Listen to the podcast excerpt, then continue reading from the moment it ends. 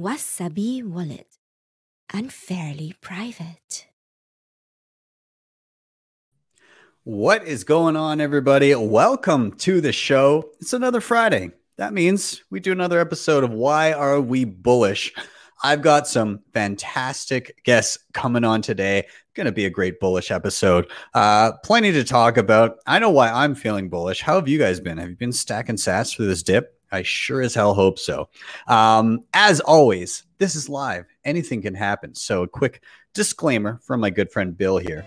We'll do it live. Okay. We'll, no. we'll do it live. Fuck it. Do it live. I can. I'll write it and we'll do it live. And thing sucks. Yeah. I can see the people piling in. We're getting close to one hundred people here already. Be sure to smash that like button, give this a share, and hit up the chat. I'm going to be pulling in chat messages whenever I see something relevant. As always, I am Ben with the B T C Sessions, and this is your daily session.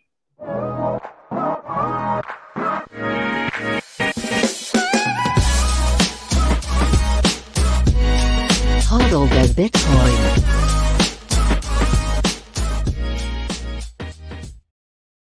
Now, before we bring in our guests, let's just take a quick look at where we are in the market. This is the BitBo dot I O dashboard. We're sitting around fifty thousand and close to around six hundred bucks. It's been kind of all over the place today. Uh, we had a substantial dip. We were down in, in the forties. I think we went down to forty-seven something. Uh, but right now, on the bright side of things, for a single U S dollar, you can pick up one thousand nine hundred seventy-five sats. Stack them all you can. eighty-nine percent of all Bitcoin have been mined. And in terms of fees, still high for next block, around two hundred ten sats per byte. But we're seeing a little bit of relief if you're willing to wait an hour. eighty sats per byte will do you. Still not cheap, but not as catastrophic as it was the past few days. Also, there's going to be a difficulty adjustment incoming uh, in the realm of twenty percent. So you'll see blocks start to pop out a little bit quicker. I think that's slated for around May first for that change. Um, Welcome, welcome. Of course, before we bring in everybody, uh, quick shout out to sponsors of the show, lead dot I O. You can use your Bitcoin for a variety of different services. For myself, uh, these are the guys I go to when I need to get my hands on dollars, but I don't want to sell my Bitcoin because, of course, that is a taxable event. And I'm always worried about having to buy back in at a higher price. So I can go here uh, to fix that problem for myself. And I get back the same ba- amount of sats when I pay back the loan. Of course, they've got their Bitcoin and U S D C savings accounts with interest rates up to twelve point five percent annually paid monthly. And their B two X offering will buy you more Bitcoin with the same loan mechanism if you're feeling mega bullish. Check them out. Links are down below. Up next, Cobo Vault, one of my most used hardware wallets. I love this thing because it's one hundred percent air gap, meaning you never plug it into anything internet con- connected. It's all done offline via Q R code, keeping the keys to your money also safe and offline. I love it. It's got a, uh, a dedicated um, Bitcoin-only firmware. It's got a secure element. And if you get the Pro like I have, uh, there is a fingerprint scanner and a rechargeable battery. Check them out. Um, I like using this thing particularly for multisig alongside my cold card. Really awesome for that use case.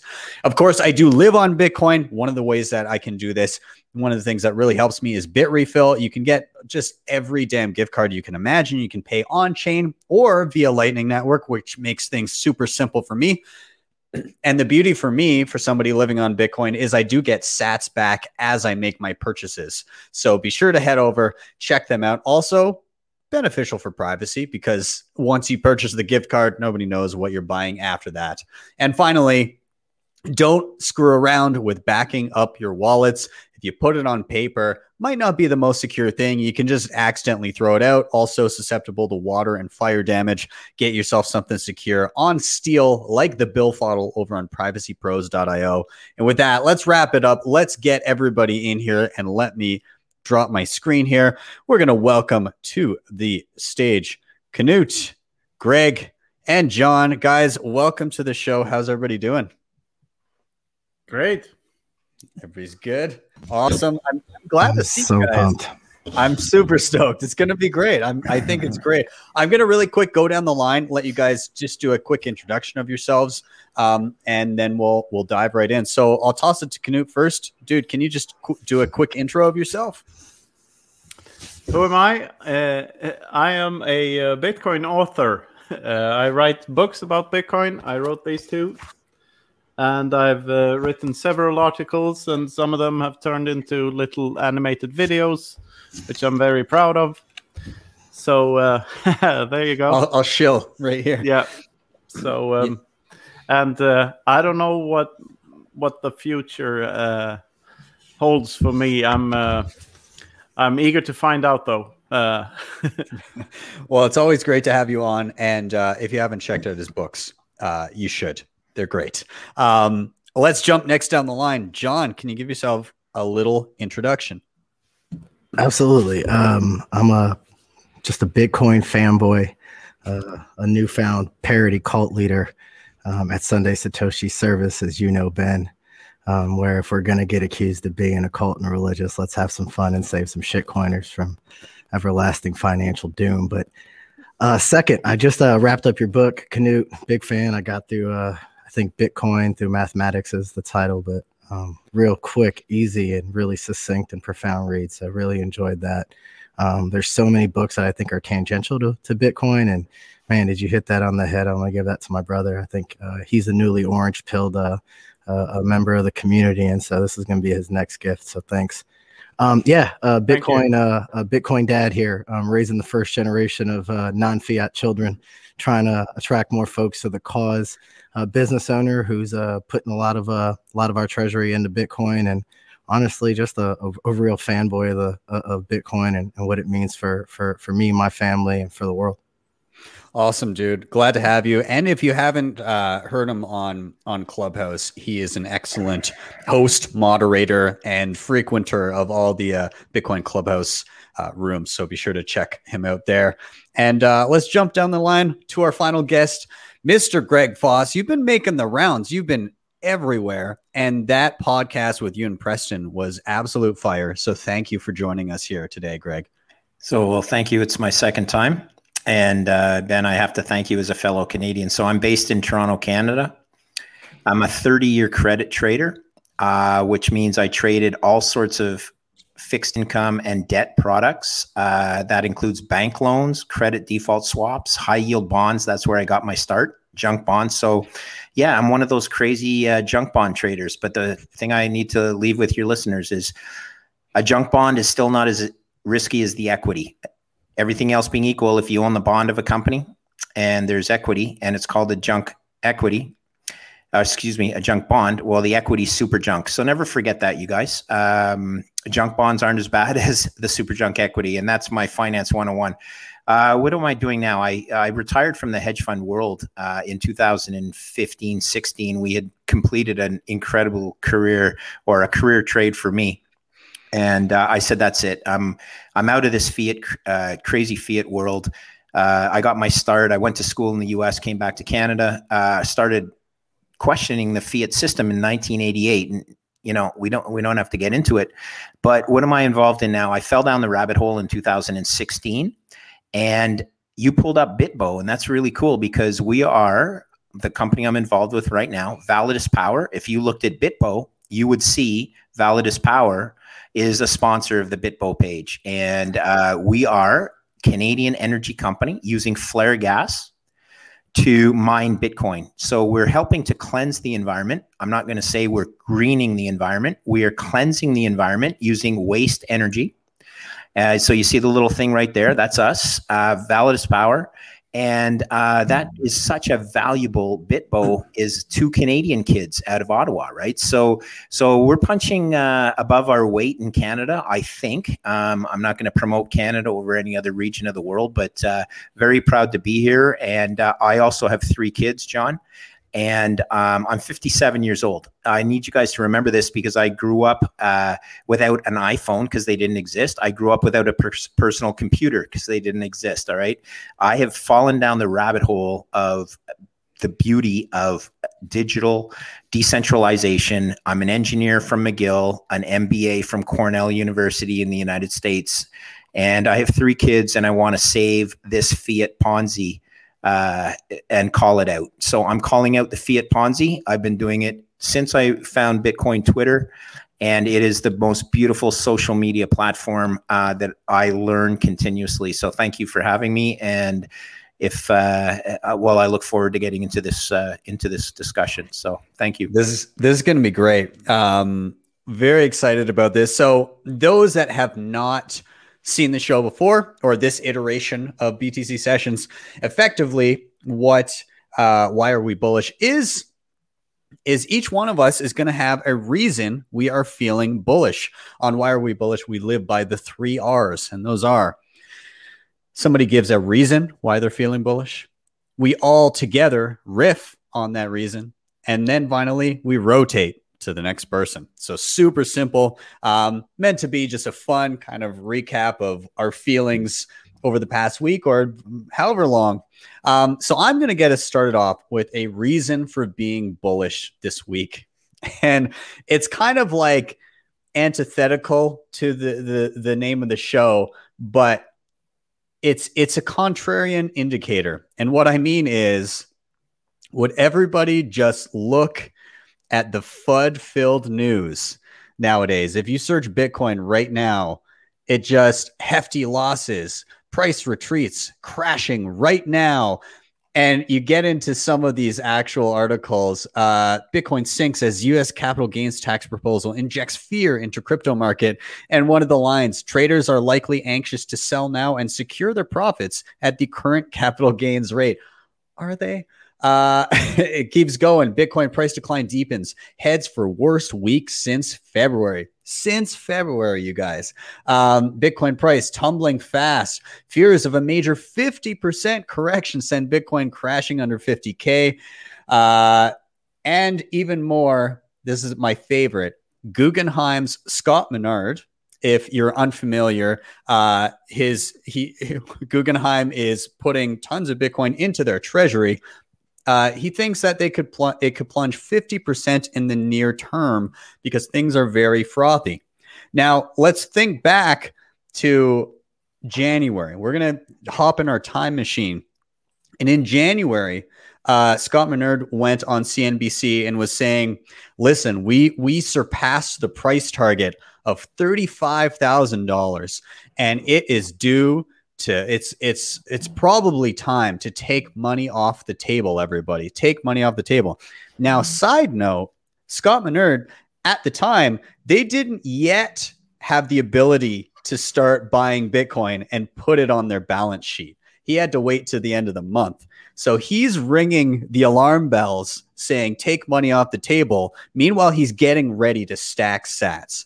He wanted your sats then. He wants your sats now. Don't sell your sats to Guggenheim. It's not a good call. And, you know, since his price called in when he was saying, hey, it's it's thirty-five K, it's too high. Well, I mean, look, we're we crashed to fifty K. We crashed to fifty K. People are bitching and complaining about fifty K. And here we sit. Um, and the funny thing is, in, in the little notes here, he says, I think we could pull back to twenty or thirty thousand dollars on Bitcoin, which would be a fifty percent decline. And then just a little note. However, Minerd says he remains bullish over the long run, predicting an eventual rise to four hundred thousand to six hundred thousand dollars. So this dude is saying Bitcoin's going between four hundred and six hundred K, but beware. We're we we just crashed and we we might crash a little bit further below fifty K. Dude is telling you to take money off the table now. It is, it is. I, I don't even know what the words is. Is this malicious? I I don't know. Like, Knut, what do you think of this? Do you think he's just trying to play the game, trying to get people to to dump? Like, what what are your feelings here, Knut? Oh, I think you're muted. Yeah, what are my thoughts on this? Uh, like, I hear the term four D chess a lot, and I think two D chess is hard enough for people. And I think no no human being can master four D chess. So uh, he's he's just trying, but it's it's it's sort of obvious, isn't it? Yeah, yeah. I, I think so. Do you are are you uh, are you at all worried about short-term price con- corrections? I don't know the answer, but no, they're an opportunity, of course, as always. They've always been, and uh, they always will be. Uh, which I'll get into that later, because that is why I'm bullish. That's great. Uh, John, what are, what are your feelings on on this latest round of F U D news? Mild correction here. How are you feeling? I mean, I had this conversation with Hodl like two days ago. It's like, how many times can he get away with this? Right? Like, that's the real question, right? Like, it's like the third time. It's like every month on the month, you know, it needs to shake some weak hands. And this is where I try to implore those, man, like, these are guys that are trying to buy your Bitcoin. You know, Ben hits on it all the time. Don't let them stack your sats, right? And like, to me, this is a clear example of Wall Street trying to shake weak hands before they make their positions. They don't announce these things and move markets on themselves. And like, what's crazy to me is like, I thought to myself, like, how many times does he get to get away with this? And uh, and it looks like he might be getting away with it again. So, yeah, um, don't sell him your sats. Don't sell me your sats. I'm going to buy them if you do. So that's kind of my take. Agreed. Greg, what, what do you think about this? Like, it, whether it be Scott Minerd, other people calling for big pullbacks, it, is it relevant at all? So this is going to be a difficult answer for me, because I came from that community, right? I was a hedge fund manager, and I need to explain how you trade a core position. So let's say Mister Minerd, who I've never met, has a core position in Bitcoin. That doesn't mean he's at max limit long in his core all the time, right? You need dry powder to buy a dip. He can't predict markets. I think Knut said it very eloquently. Nobody can. But you're also a bit of a marketing machine. So you send out smoke signals to the market, because you're marketing your expertise to a whole bunch of institutional investors who may or not become unit holders of your fund. So he has to show an expertise. And some people could call it a coin flip. I happen to believe the hedge fund community is better than a coin flip, but there's lots of people that out there that don't think the hedge fund community is better than a coin flip, okay? I spent half of my career, fifteen years, working at a hedge fund. You have clients like everyone else. You have to play risk and return. You have to play probabilities, and you have to market yourself as an expert in the square. I like Guggenheim. I do not know Scott. Uh, I am not about to diss his expertise in the market. All I will say is this. If he thinks it's going to four hundred thousand dollars, I guarantee you it's a core position in his book, okay? He's not going to be shorted, nor would I ever be shorted. Okay, but he is playing the ability to buy more of it at a lower price, and rightly so. Markets can go up, markets can go down. The most disciplined trader is somebody who is not Peter Schiff. Peter Schiff has been wrong for so long, and he just never reverses position. Whereas Scott has taken a core view that it's going up in price, but he also says markets can get frothy. So all I will say is this. I'm almost certain, but not one hundred percent certain, that Scott is long. He's basically said so. He may not have one hundred percent of his core position, meaning of the entire portfolio that he manages. Maybe he said, my allocation to Bitcoin is going to be seven percent, let's just say. Well, he may be riding at three point five percent right now and wants to accumulate more. You guys got to understand that the real money management world out there never goes all in all the time in one asset. They just can't. Or else those people could do it themselves. Their clients could say, oh, Scott, you're one hundred percent in Bitcoin. Why am I paying you two percent per year to manage my portfolio if you're one hundred percent in this one asset? All I'm saying, guys, always take a core position. If you're wrong, and Scott could have been wrong at six at, at twenty-five thousand, and he may have been buying at forty-five thousand or fifty-five thousand or sixty thousand. That's a disciplined trader. An undisciplined trader is somebody like Peter Schiff, who has been wrong since a hundred bucks and refuses to reverse his position, even though he has the story mostly right. So I won't take issue with Guggenheim. I will tell you that the number of institutional investors that are getting involved and sophisticated hedge fund investors that are getting involved in this square, you're going to see headlines come out. Raoul Paul going to come out. I might switch all my Bitcoin to Ethereum. All right, mute that and just say he knows, he's headline, he's pumping subscriptions. Remember what your core position is and stick to your discipline. That's all I'll say. Love that. Uh, my key takeaway was mute Raoul Paul. So uh, everybody, again, we're going to kind of reset the room for anybody that uh, is just popping in, but this is Why Are We Bullish? Uh, name of the game is we all have a reason for being bullish, and we get to riff on each person's reason. Uh, and so we're going to toss it down the line. Before we do that, of course, I want to say thank you to everybody that is is here and is watching. Of course, smash that like button. Give this a share. There's two hundred seventy people in the room watching right now. Um, and uh, yeah, let's keep on going. So I'm going to toss it to Knut. And uh, Knut, if you would like to enlighten us with what has you feeling bullish this week?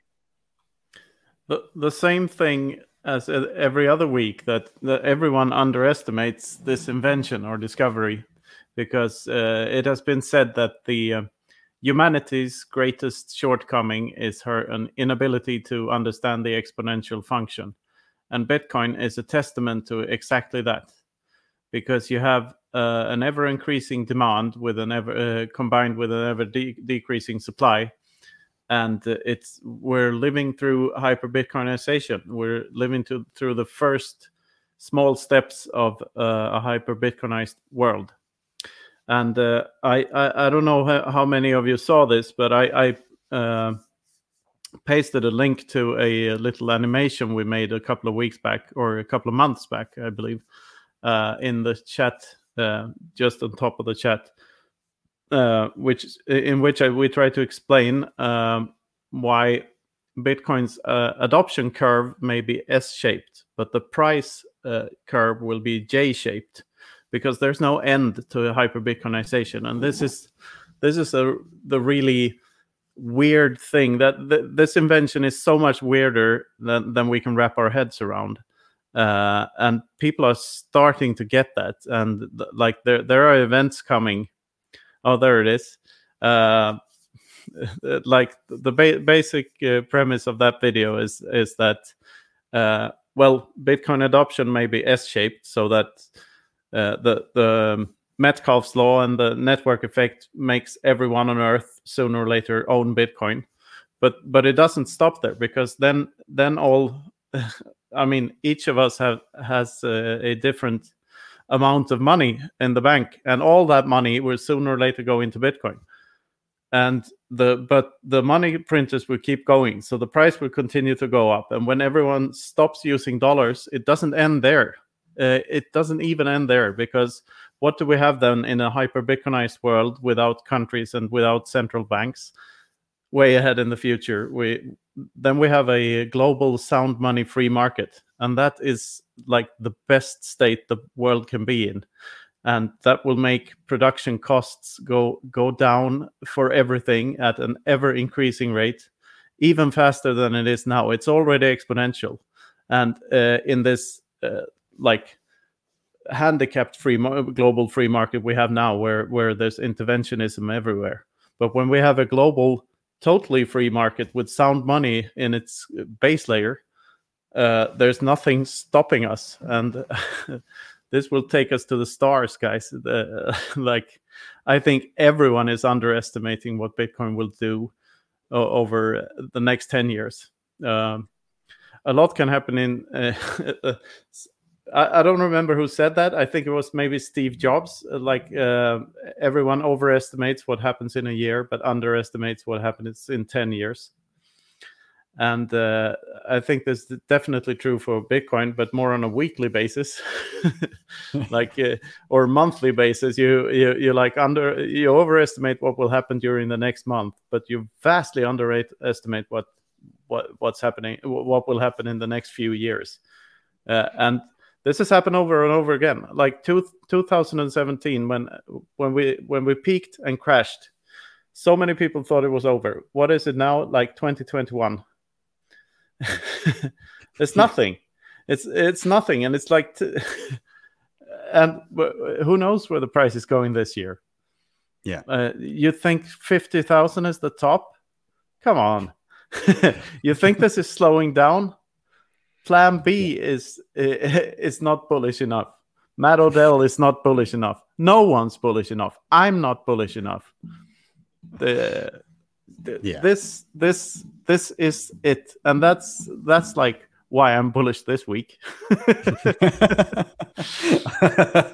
I I love it. I mean, you're so right. There's there's no real measure, no no discernible measure for how high Bitcoin can go in dollars, because dollars are infinite, right? Yeah, yeah. But beyond that, there's no uh, there's.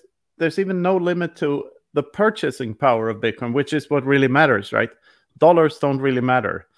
Uh, in a few years, they won't matter at all, because no one will be talking about them. They will be a historical thing.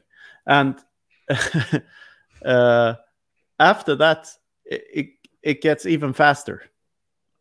So, uh, and that's that's the real fascinating thought. And I've been I've been thinking about this a lot, and I can't get it out of my head, because it's it's it's too good. It sounds too good to be true, but these are exponentials. They are too good to be true.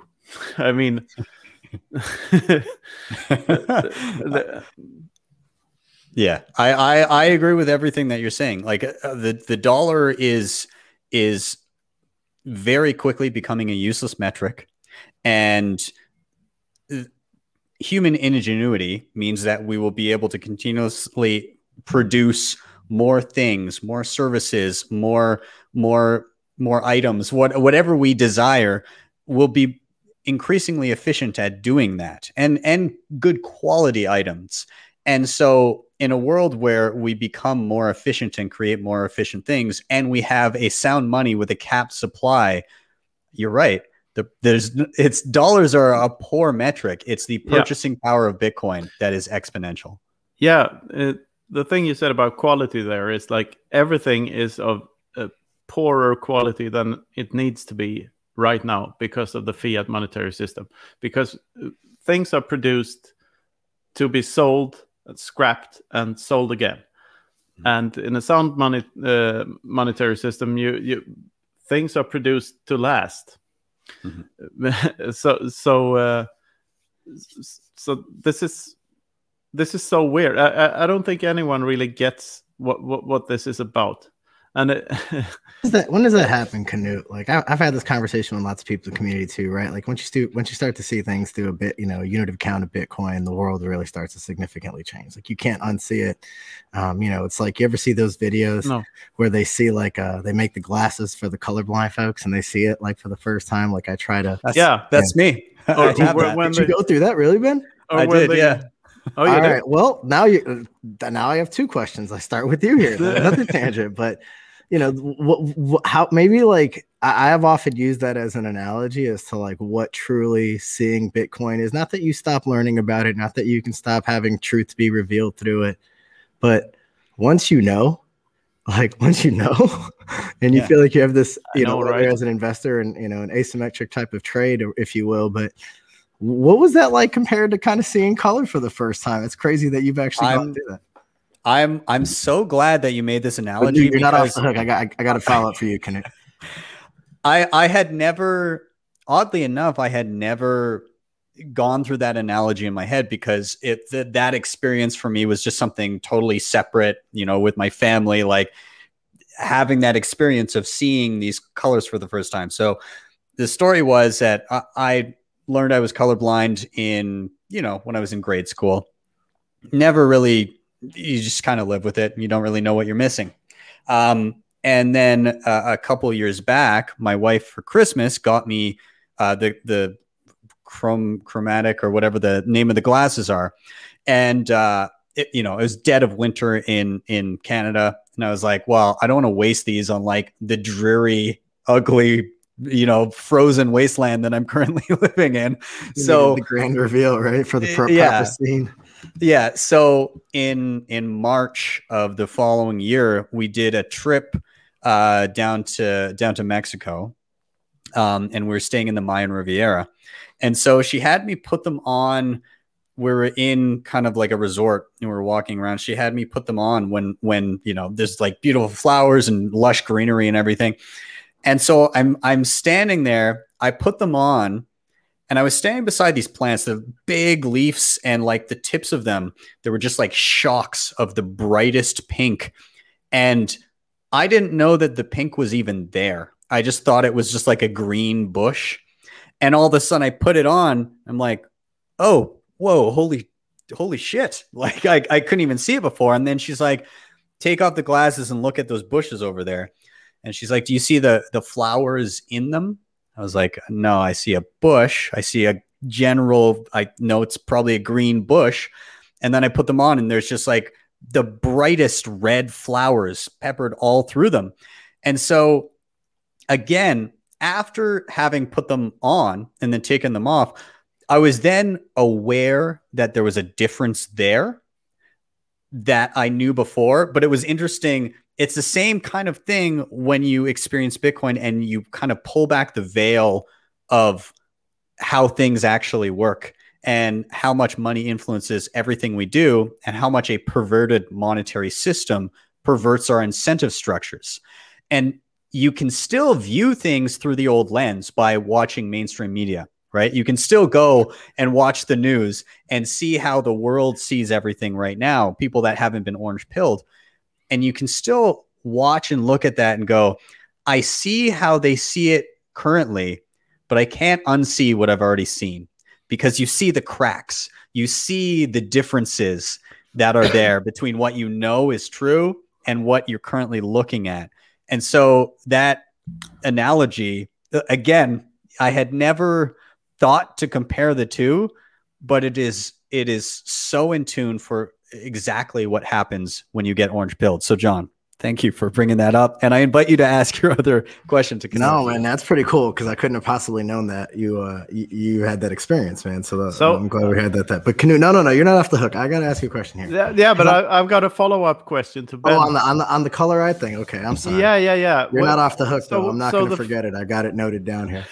so, so the, the first time you had those glasses on, when you pulled a pair of panties off, was that the first time you saw the flower and not only the bush? Yeah, yeah, yeah. Uh, sorry about that. I couldn't help myself. Hundred percent. Okay. Yeah. Uh, uh, oh, the awkward silence. No, I'm no, just. I, I was just it. hoping my kids weren't watching. This is all I was thinking. I'm like, if they understood that, that means I failed. It, That's what I was thinking. So it's half we go. past eleven here. But uh, you, so wh- when does that happen? Like, when do you think? And I know you're gonna say, "Well, I don't know," but like, if you had to guess, because obviously, like, one Bitcoin's one Bitcoin, right? Once you get to unit of account, you stop thinking in terms of of what fiat is, what taking profits mean. Like, that just all sounds so stupidly silly, and I'll talk a little bit about on my bullish case, but yeah. When is it no longer are we measuring dollars? When is my block clock like no no when do I stop looking at that number in my in my block clock, right? Is that at one sat per dollar? Like, when is that like stop? When does that decouple? Um for a yeah, lot of hardcore I, Bitcoiners, that's true, but we still look at that number, right? And so when is that when does that actually take place? And I'd love to get your take on this, especially after reading your book and thinking about how you kind of yeah. fragment things. Yeah, and uh, my thoughts on this have changed over time. And right now I'm in a phase where I'm not sure if Bitcoin will ever be a a practical unit of account because of the J shape. Because, like, uh, I, I think if, if it if it pumps forever, I think there's a the there's a point in time where the price can't go down uh, because of the limited supply and an ever increasing demand. Uh, and an ever uh, ever increasing productivity. People tell me that's that's not how markets work and stuff, but like that's not how markets work now. But in a hyper Bitcoinized world, we're in a very di- different situation. So I'm I'm not even sure that even after the dollar dies, that that Bitcoin will become the uh, most popular unit of account, because there there are more practical things to to measure, like day-to-day items. So uh, if you uh, if you denominate prices in liters of milk or or something like that, that might be even more useful for for like a, a stable unit of account to to measure the the value of of other things in. Uh, but th- this is all speculation. I, I, I mean, I don't know if the, if we're talking five years. I don't know if we're talking ten years or four hundred years or even a thousand years here. I, I, I don't know where all. How where about all terms of price point, right? right? Like say say in ter- and I know we're talking about like future, you know, purchasing power in today's terms, right? But like, yeah. Is that a million dollar Bitcoin? Is that a five million? Like, when do we stop thinking about it in terms of dollars? I- I want to chime in here because I think, and I saw somebody tweet this out, I can't remember who it was. I think it happens when uh, the countdown clock for Moscow time on my block clock behind me strikes zero. So when you can no longer get a single sat for a dollar. Yeah. You know, that's like, that's, that's where I'm at, and I'm just like, yeah. That's a four hundred trillion dollars. You know what I mean? Like, a, what? Like, we're starting to look at a much different place and a much different world. And maybe my well, at that point, happen. it's it's not that it's not that it's not that uh, Bitcoin has gone so up so much that there's enough dollars to buy. It's but that rather the dollar, the dollar is dollar so broken. Power, right? Right. Yeah. Right. Uh. Oh, where was I in my thoughts? Uh, yeah, yeah. I tweeted something al- along those lines, like uh, Bitcoin, when Bitcoin was at sixty-three thousand dollars. Like there will be a, a point in time where one Satoshi is at sixty-three thousand dollars, uh, and and I uh, like people. Uh, the responses I got to that tweet was like, uh, "You're completely mad," or "No one will uh, be able to pay the fees," and and all of this stuff. But the fees don't matter if if the, it's all on the Lightning Network, right? So n- not as much anyway, and there might be layer three solutions or whatever. Uh, a, a number is by definition infinitely divisible. So so of course you can trade Satoshis uh, in other ways than on-chain. Uh, this on-chain business is like, you're missing the point. On-chain is Fort Knox. You, you you don't need Fort Knox for everything. Like and and Lightning is is uh, is just a, a very very secure uh, payment network. Uh, and we got those two uh, and countless other ways of actually trading Bitcoin with each other. I mean, we can still use I O Us. Uh, we can still use. Uh, like a note that says redeemable for this amount of Bitcoin. I mean, it, it, there are solutions to that. So, so I've lost the question there somewhere. Let me. What, can I chime we're, in? We're all trying to. We're all trying to yeah. swallow sixty-three. Can I chime in? Per site, by all yeah, means. Yeah. Okay. Okay. Yeah, sure. So, so, Greg, so, Greg, Knut, I, I was, I was gonna actually try and not say anything in this, in this, because I felt I overspoke in the first, in the first thing. But uh, firstly, Knut, let me tell you, that was a beautiful. Uh, your exponential, your, your, it's all mathematics. Okay. Exponential is, you want to ride the exponential wave. So that's why you never want to be short Bitcoin. You need a core holding. Your core holding, core, core holding is going to depend on your uh, own risk profile. I'm not about to advise everybody what their core holding is going to be, but it better be more than zero. Okay. And that sounds weak, but there's so many people in the world that have zero. So more more than zero will be enough at one point. Okay, but here let's let's talk about how we're going to get there. Okay, so first yeah. of all, I'm an engineer. I wanted to bring this up. If you guys have never seen the blockchain in action on something like trade block dot com, or there must be other app, apps out there showing the the beauty of the blockchain and the first blockchain ever, the perhaps the first block, the only blockchain that matters, Bitcoin. It is a thing of beauty. As an engineer, I'm visual. So please check out trade block dot com. That's what convinced me that this Bitcoin thing was real. Excuse me. So here's what we have. Fiat is mathematically certain to debase. Yes.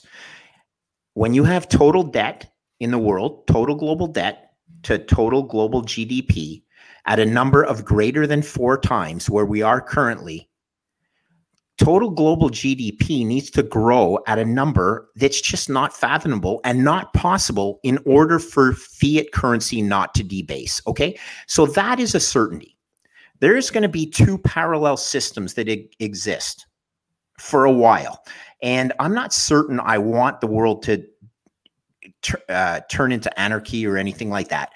And Michael Saylor said this eloquently in his conversation with um, Frank Giustra. And if you guys haven't watched that, it is a thing of beauty. Again, Saylor is a walking mainframe computer that can actually speak, okay? As an engineer, I went to school with a ton of really brilliant people like Saylor. The beauty about Michael is he can actually put two words together. He's not just a mathematical computer. He is a speaking computer as well. Okay, so fiat is programmed to debase. We need a parallel system. And he actually stated that he thinks Bitcoin is good for the U S dollar. And I don't disagree with that. There are one hundred eighty other fiats out there, guys. And every single one of them, with the exception of maybe two or three, are going to fail before the U S dollar does. It's just the way it is. So you need protection against those other one hundred sixty-five before you even worry about the U S dollar. There will be a parallel system in which there's a fiat currency for barter, and there is a store of value, the most beautiful thing we've ever seen in the history of mankind, called Bitcoin. Okay, technology, money's technology. But let me tell you a little story. Have you guys heard that story where there's a guy walking through town and he has a cow and he's got a for sale sign on the side of his cow. And he says, I want to sell this cow for six hundred thousand U S dollars. And people are like, are you out of your mind? six hundred thousand U S dollars? He's walking through town in the for sale sign. Two days later, same cow, same for sale sign. Five days later, he's walking through town with three chickens. Somebody says, I told you you'd never sell that cow for six hundred thousand dollars. He says, darn right I did. I sold it, sold it for these three two hundred thousand dollars chickens. That's all a fiat is, guys. It's measuring barter. It means nothing. It is programmed to debase. It satisfies a currency transaction in a point in time. Do not store your wealth in fiat, but use it for barter. And if you store it for wealth, you're a sucker. Okay, Knut, I tried not to say anything. You laid it out beautifully. We may get to sixty-three thousand per Satoshi. Excuse me. My price targets and uh, using credit default swaps and everything, you don't get there immediately. The world is, the world is always, you know, it's it's it's a dynamic. It's an ebb and flow. We have guys always looking at inflation. I'm going to tell you guys, stop worrying about inflation. It is a concern.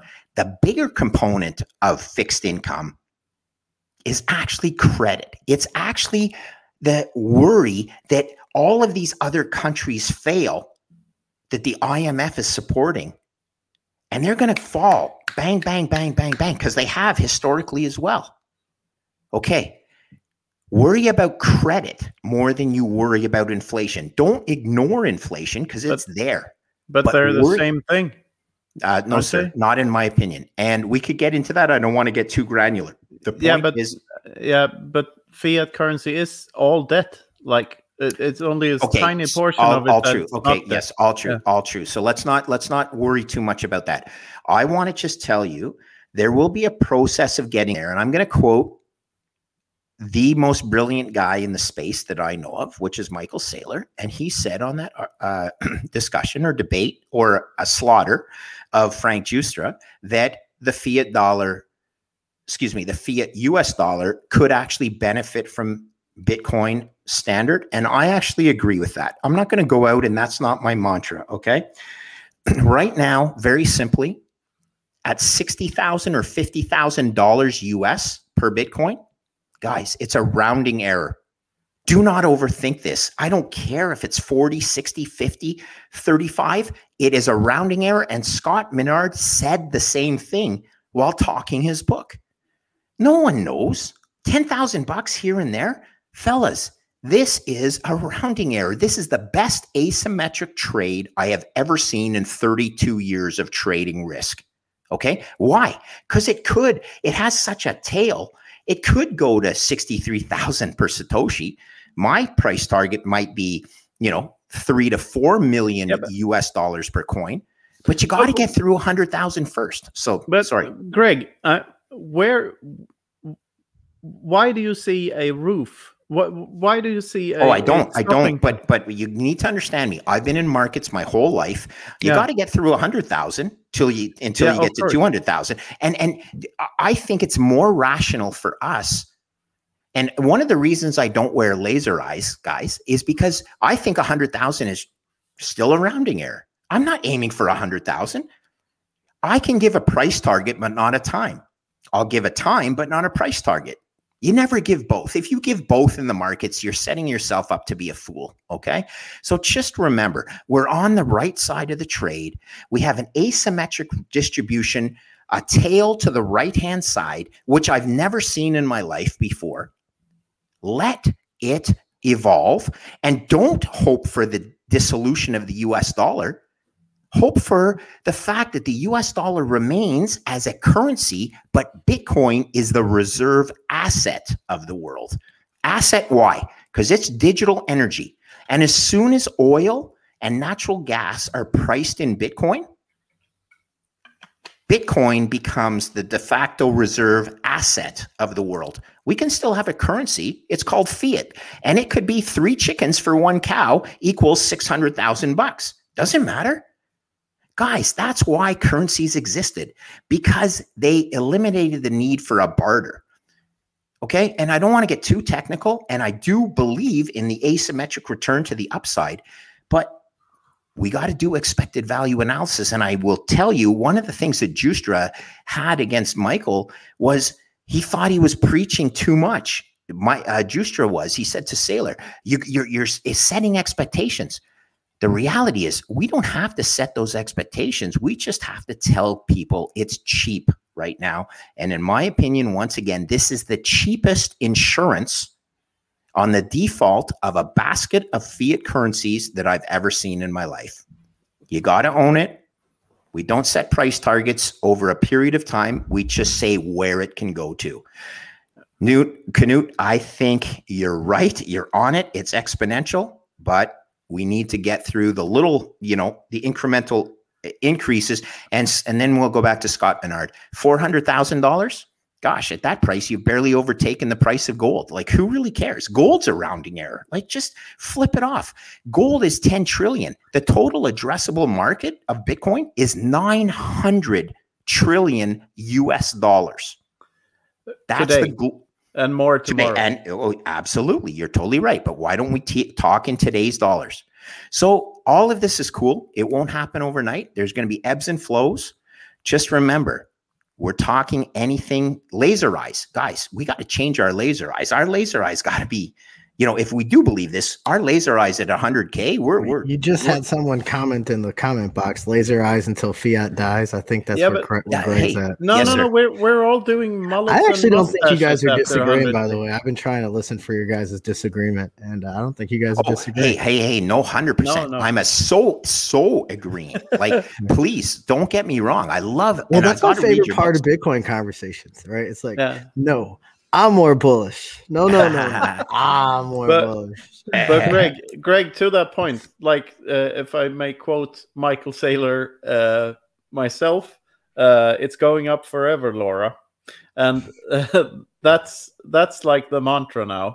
And uh, as no, you gotta sound more view, frustrated than that, Knut. Like it's going up Laura. forever. I mean, I don't yeah, yeah, yeah. yeah. It's why why is it going up forever? Very simply because fiats are programmed to debase. When you reach four times total global debt to four times global G D P, let's just run through this. If the average coupon on the global debt is three percent, which is low, Your numerator is growing at twelve percent. Your denominator, total global G D P, needs to grow at twelve percent just to keep up with the organic growth. Yeah, we haven't done in, twelve percent in like forever. God, forever. It never happens. And that doesn't include all these absolutely asinine modern monetary theory people that are saying, oh, well, just add another four trillion dollars to the U S deficit. Guys, mathematically programmed to debase. All right. That's all you need to know, yep. really. All right, sign off. We're good. We got this all figured out, everybody. Everybody go smash buy, call it a day. Everybody is is uh, pretty excited about the uh, conversation going on here. Uh, solid topic so far. Um, we're going to keep it rolling. Uh, three hundred fifty people live, tons of chat messages. I do. I did love, I got to give a shout out to, who was that that said, it was uh, Bitcoin Leota. Leota right, right. Bitcoin, uh, got to love the Leotas, uh, but he was the laser eyes till fiat dies in the chat. Um, yeah, everybody keep those messages coming. Uh, smash that like, give it a share. We're going to keep rolling, and I'm going to toss it to John. I'm going to let John drop his reason for being bullish. Dude, take it away. I, um, so we, we sort of hit on this, but I, I don't think we okay. can hit on it enough, to be frank. Um, and I know uh, uh, uh, Michael was here last week, um, but the reality is, is I think we'll forever look back on April twenty-first, twenty twenty-one, the twenty-first day of the fourth month of the twenty twenty, uh, the, the twenty-first year of the of the century, and you simply will know that gold didn't maybe die that day, but it was killed that day.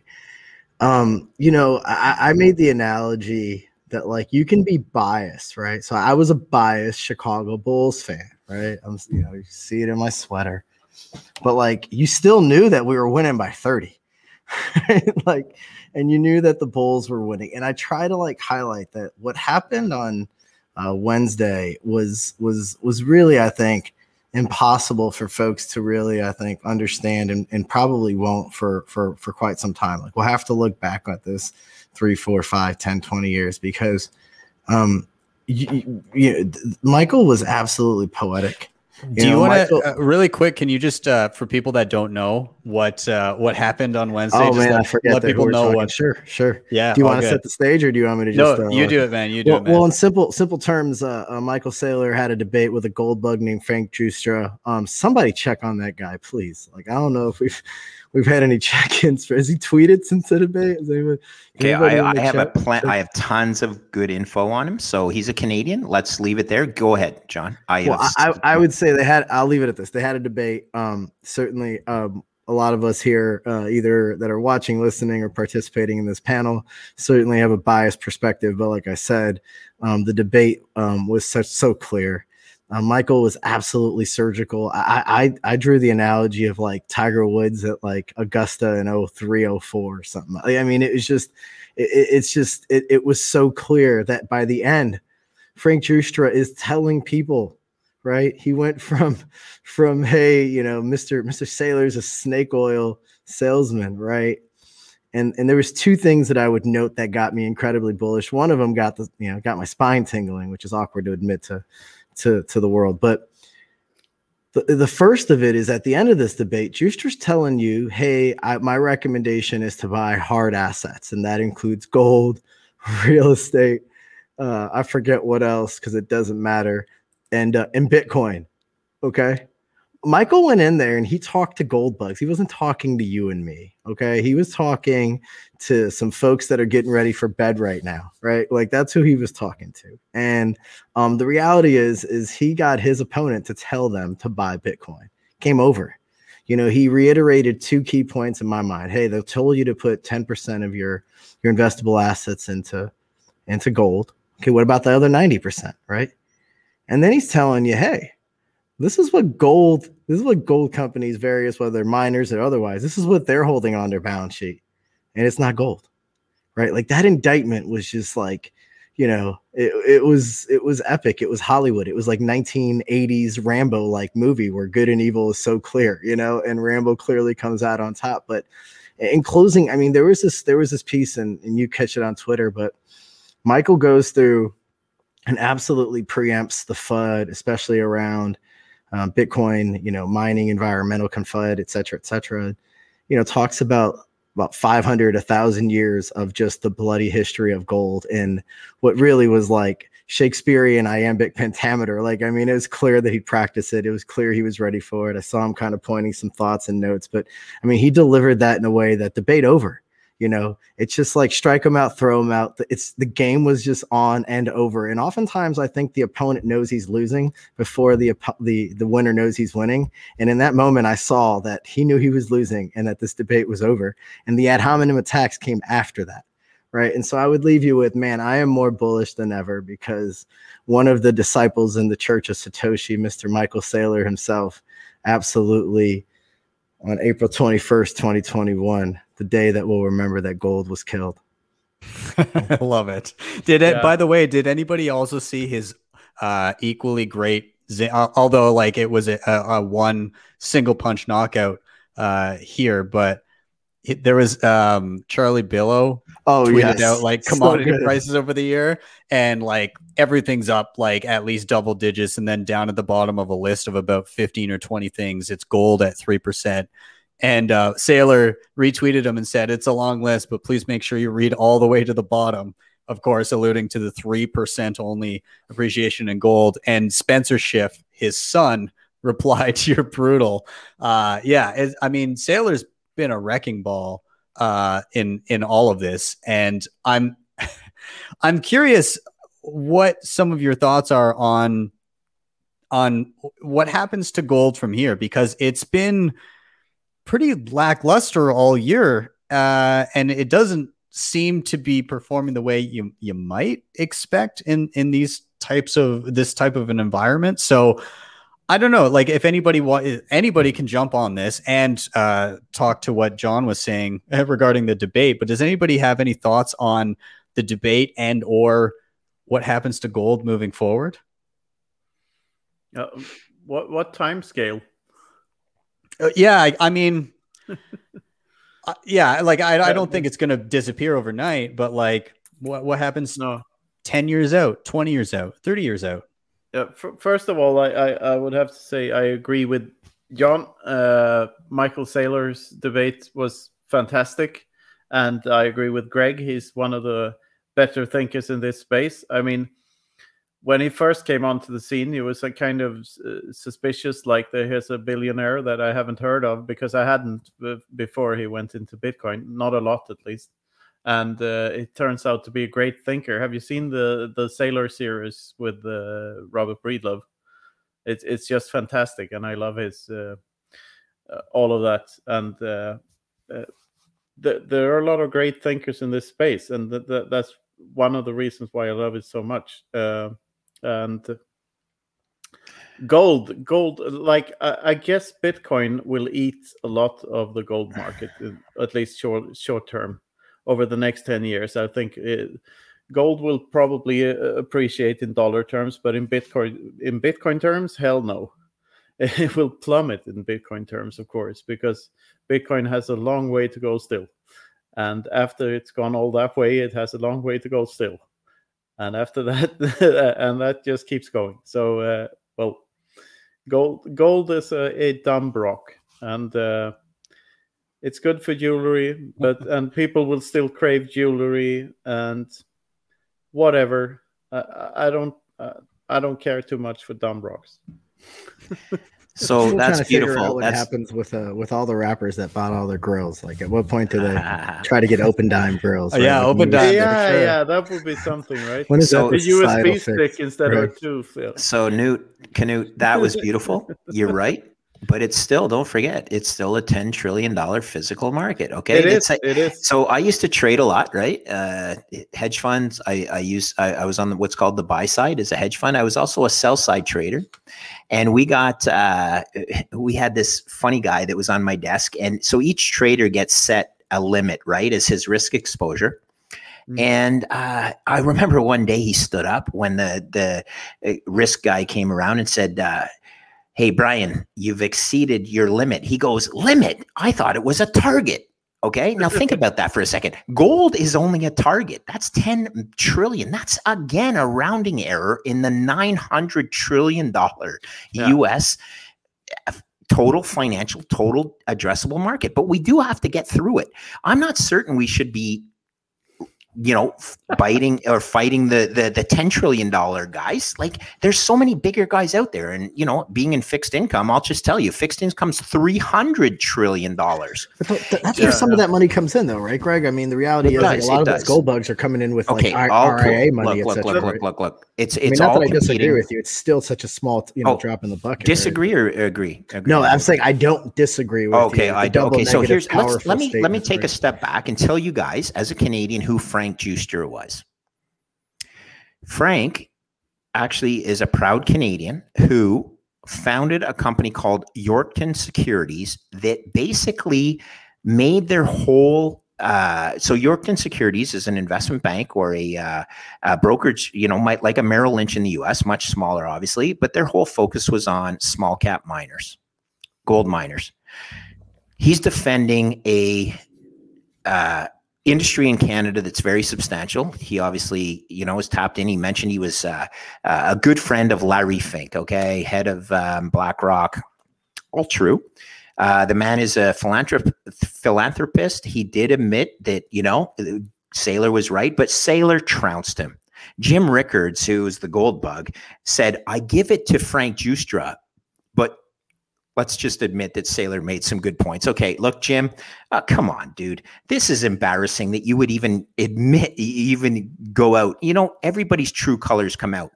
So, yes, he trounced them, okay? Saylor was a beautiful, beautiful, but I'm arguing, let's not even focus on ten trillion. That's, again, it's both of them are hard assets to an extent. Uh, I think that, I think that gold's I think that gold is not a perfect hard assets, but it's better than fiat. Would we agree with that? I don't even want to defend it. I'll just say yeah. this, okay? And Giustra said, said this, we agree on ninety percent of the argument. And as John said, by the end of it, he was admitting, you're right, Bitcoin is should be part of your hard asset allocation. And ten percent is pretty weak, right? As he, as Saylor pointed out, Bitcoin, or excuse me, uh, gold miners mine gold, and then they sell it for fiat. Gosh, that's that's a pretty lame. So they debase or they depress the price of gold. Central banks depress the price of gold. Central banks own seventy-seven percent of the price of gold. So, or excuse me, of the supply of gold. Therefore, gold is almost fiat. Let's let's understand that gold is almost fiat, and therefore it is not the perfect store of value. Bitcoin is the perfect store of value. Here's what I know. The, this is what the argument missed. Giustra says, oh my God, Bitcoin uses the equivalent of some number of cars, right? It, ex, it it uses the energy of some number of cars. Did you know, and Saylor pointed this out, mm. that the gold industry, mining industry, uses twenty times the energy that the Bitcoin network uses? Hey, yeah. everybody says Bitcoin's boiling the oceans. How about you just look at gold? Not to mention the the the, the tailing ponds and all the uh, uh, residual contaminants that come out of trying to mine this silly metal. It is over. Go ahead. Go ahead, Knut. yeah, I would say fiat is boiling the oceans. Correct. Because it, if there's if there's anything that's destroying the planet, it's it's the fiat mindset and consumerism. And this is like, Greg, you're saying a lot of, of, of clever things, but the thing is, I, I come from this, I look at this from a completely different angle because I'm not a trader at all by a stretch. I've, I've like, uh, I've had stocks once or twice in my life, just a small amount, but I've, I've never been a, a, a, like, I've never traded in order to just trade and make money off of trading this or that asset. I come from the, I look at this from a much more philosophical angle, if you will. And I think comparing, like, gold is is sort of the best comparison to, the, like, the best thing in in in the outer world that you can compare Bitcoin to. But it's still an insult to Bitcoin to compare it to gold, because it's so much better than gold. So like the, the, like comparing mathematics to one single element, like if if you look at Bitcoin as an extra element in the periodic table, uh, uh, it it has like the perfect properties for storing value. Okay. And hold it, on. It's Can per- I just say yeah. one thing? Can I hug you right now? Because I love you, man. Okay, look, look, I love you. You're totally right. But you got to understand where all the money in the world is. It's not in the hands yeah, yeah, of the big no, no, but, but, but okay. Ho- hold on a second, because money is is the, is the wrong framework. Like, this is a whole new paradigm and a whole new set, a whole new way of interacting with each other, and a whole new. I, I I don't think people will think about about value in trading terms in that like like maybe maybe like the question was, why are you bullish this week? And I'm talking like way ahead. I'm trying to I'm always trying to figure out what's at the end of the thought vector, but uh, uh, but I can I can I can't help myself. Like the. The properties of Bitcoin are so much better than everything that preceded it. So, so I just, uh, I just don't think, like you say, that there's this and that money and that and the, like, and the, the energy F U D. It's it's just so unbelievably stupid because nobody talks about the alternative cost. I just wrote an article about that, and where I saw a tweet where someone complained about Bitcoin using up as much energy as Switzerland. Well, ban Switzerland. Ban the use of Switzerland, for fuck's sake. Switzerland is way worse and way yes. more wasteful okay. than, than Bitcoin is. You're so right. I, You're I don't so get right, it. man. Okay, yes, except, guys, what did currency, again, I tried to do this with my three three chickens for a cow example. Mm-hmm. People need to live. And, you know, North American Indians, I'm a Canadian, North American Indians used wampum as a yeah. means of, rather than trading a, uh, you know, uh, yeah. maize or, or corn for a tomahawk, they said, okay, I'll t- we'll use wampum as the uh, as the exchange rate. Look, currencies exist because they are efficient at di- differentiating a barter. Uh, who the guy that owned three chickens for a cow? What if the guy down the street was selling four chickens for one cow? The guy that bought three chickens for one cow, he just he he he missed the, the boat. So currencies allow you to efficiently trade products across the world. Now, a fiat currency for global trade makes sense. My question, and I don't want to discuss this, then why is global fiat trading thirty times the amount of global trade? Well, obviously, there's a lot of speculation going on in fiat currencies, right, guys? But at the end of the day, the base value of a currency is to take the place of this three chickens for a cow concept. I, I, I love what you're saying, bro, but the the money lives right now in these huge pension funds that have to compare relative value amongst different assets. It's no different than three chickens for a cow. It it sets relative value amongst different asset classes around the world.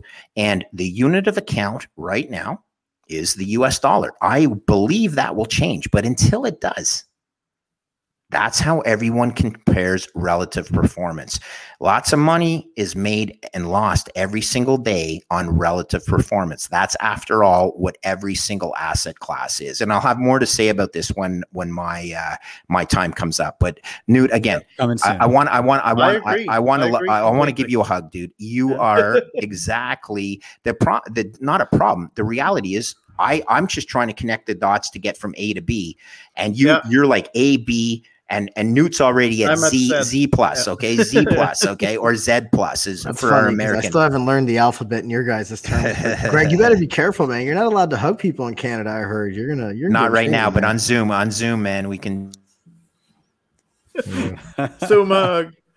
Oh man, I love it. Uh, this is great. I'm loving this conversation. Uh, this is a lot of fun. We've got. Uh, everybody in the chat is saying they're loving the panel and and the rabbit holes that we've dove down so so far. Uh, so we're gonna keep it going. There's like three hundred fifty people in here. Smash that like button. Give this a share and keep the comments coming because we're gonna keep bringing them up. Uh, I got a shout out to uh, who was it? Uh, somebody. I, it's way far back, but somebody said uh, rappers with lumber grills. I got a kick out of that one. I thought that was great. So, uh, yeah, keep them coming. And uh, we're going to keep rolling. And we're going to toss it Greg, it is it is your shot. We want to hear why you're bullish. Why don't you mute me? Why don't you mute me? Because I've already talked way too much. But here's what I'm going to say, okay? Before I get into my little spiel, the classic example of Saylor versus Giustra. Do you know who use who owns frank dot com? Because that's where Giustra got his start, right? Yeah. You know who owns frank dot com?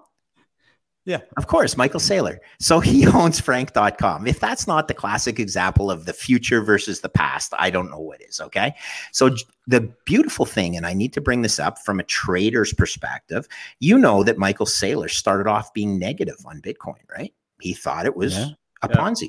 So credit to him for peeling the layer of the onion and actually reversing his position. And that's the mark of a great trader. Okay. Mark of a great trader is when they realize that they're wrong and they don't stick with their negative or wrong position. They reverse that position or at least flatten it out. That's the key. So Saylor did that. He changed his mind. And then we'll talk about Schiff for one second. Uh, Spencer, I love the kid. His dad, I'm not so fond of. At the end of the day, it's all theater. We, we got to just put this aside. That that's not uh, that's not important. I think his son is uh, brilliant, but uh, what his dad's doing is uh, playing the rest of us like a bunch of fools. Just look at uh, uh, Mister Schiff's uh, performance over the last twenty years in his in his gold fund, guys. It's it's pathetic, and uh, let's not even go there. So why am I bullish? All right. I thought you were going to bring this up, Ben, and so therefore I had two reasons I'm bullish. I was almost certain you were going to say because of our member of parliament. Oh, yes. Pierre, and I, uh, my wife is oh. French-Canadian, Pierre oh.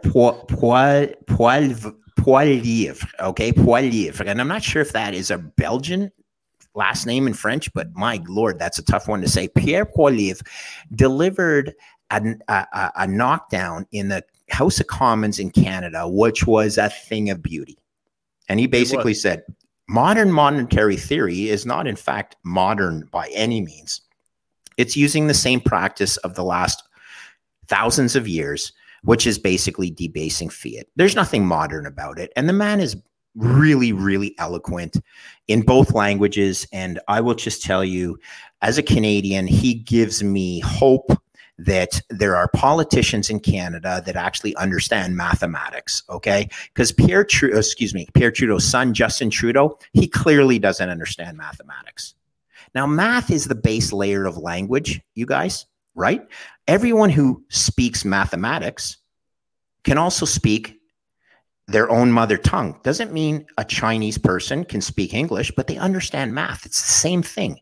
Mathematics is the base layer of language, and so is Bitcoin, the base layer of either money or store of value. I'll argue store of value. So that's my first point. And Ben, I'm I'm just going to bring it up because I was certain that was your point, and and you didn't yeah. do it. So I needed and, a second one. So if you want to say something there, I'll, I'll I'll turn off. Go ahead. Yeah, I, I was just going to quickly say that if people haven't seen this, there is just an absolutely incredible. I don't know what to address. I more of a rant almost uh, from of Pierre uh, in the in the House of Commons, where he he goes through a historical context of. of debasement of various different countries um, and how it has played out for them um, throughout history.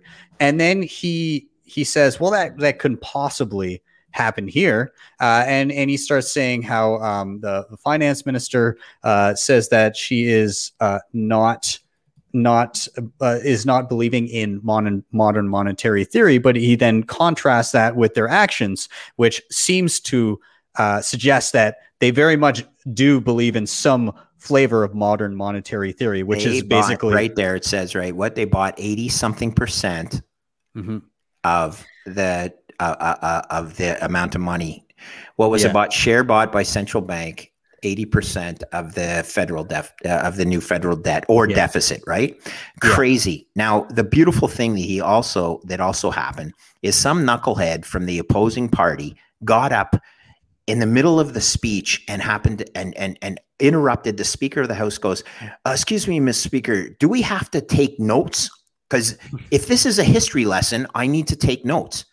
And I just said to myself, oh my God, the guy was from Kingston, Ontario, which is a, a, a voting area.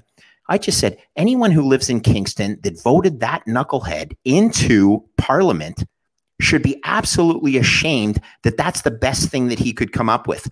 Am I going to have to take notes? Because if I have to take notes and learn from history, and it, it, it, it was just insulting as a Canadian yeah. that the opposition party is making jokes about this. So keep rocking, Pierre. I, I know that Jeff Booth knows him. I know that the guy's a Bitcoiner behind the scenes. But remember, it's difficult for a, a senior federal politician, if your name's not Cynthia Lummis, to come out and say, I love Bitcoin. It'll happen in Canada. And my, I want this man to be the person that does it. But if it's not Me him, too. someone else will do it. Yeah, I think I think it's becoming more acceptable. We're seeing we're seeing politicians around the world a lot. In the States, we've seen a, a couple mayors come out and say that they're, you know, they're looking to put it into the the city's treasury.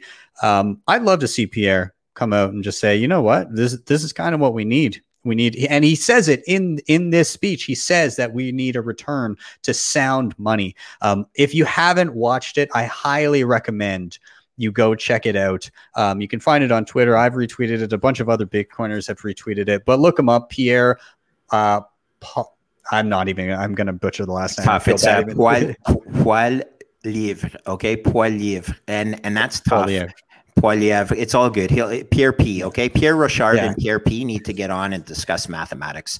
The, yeah, uh, yeah. The beautiful thing, as you said, people need to look at it because he is basically calling out the M M Ters. Now, M M T has to happen because there's no other solution. That is mathematical certainty that M M T has to happen. Okay, uh, that's what we've dug. That's the hole we've dug ourselves. So don't have your children saving in fiat. Fiat is programmed to debase. That's and Pierre is basically calling that out. Okay, a beautiful thing. Uh, I believe that uh, Jeff Booth, Uh, another Canadian who's written an incredible book called The Price of Tomorrow. He knows Pierre. Mm-hmm. And I think that if anyone has Pierre's ear, I think it's Jeff Booth, and I'm I'm I'm excited about that. Okay, so uh, yeah, there is hope for my kids. Um, and Canada, you know, we're we're an energy rich, uh, natural resource rich nation, and I want Canada to embrace Bitcoin because Bitcoin is digital energy. And any nation that's rich in energy, whether it's hydroelectric energy, whether it's natural resource energy, fossil fuels, you're going to get paid in Bitcoin someday, guys. Why? Because Bitcoin will be the unit of account for energy because energy and Bitcoin, Bitcoin is digital energy. Very simple. Russia does not want to hold U S dollars. They do not want to sell their valuable natural resources for worthless fiat.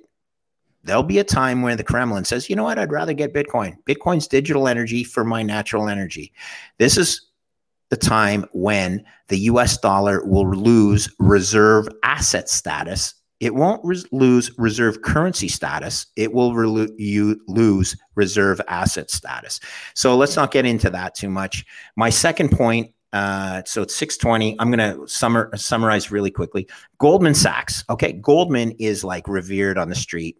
Uh, Goldman is Goldman Sachs. Uh, they started adding Bitcoin in their asset attribution last week.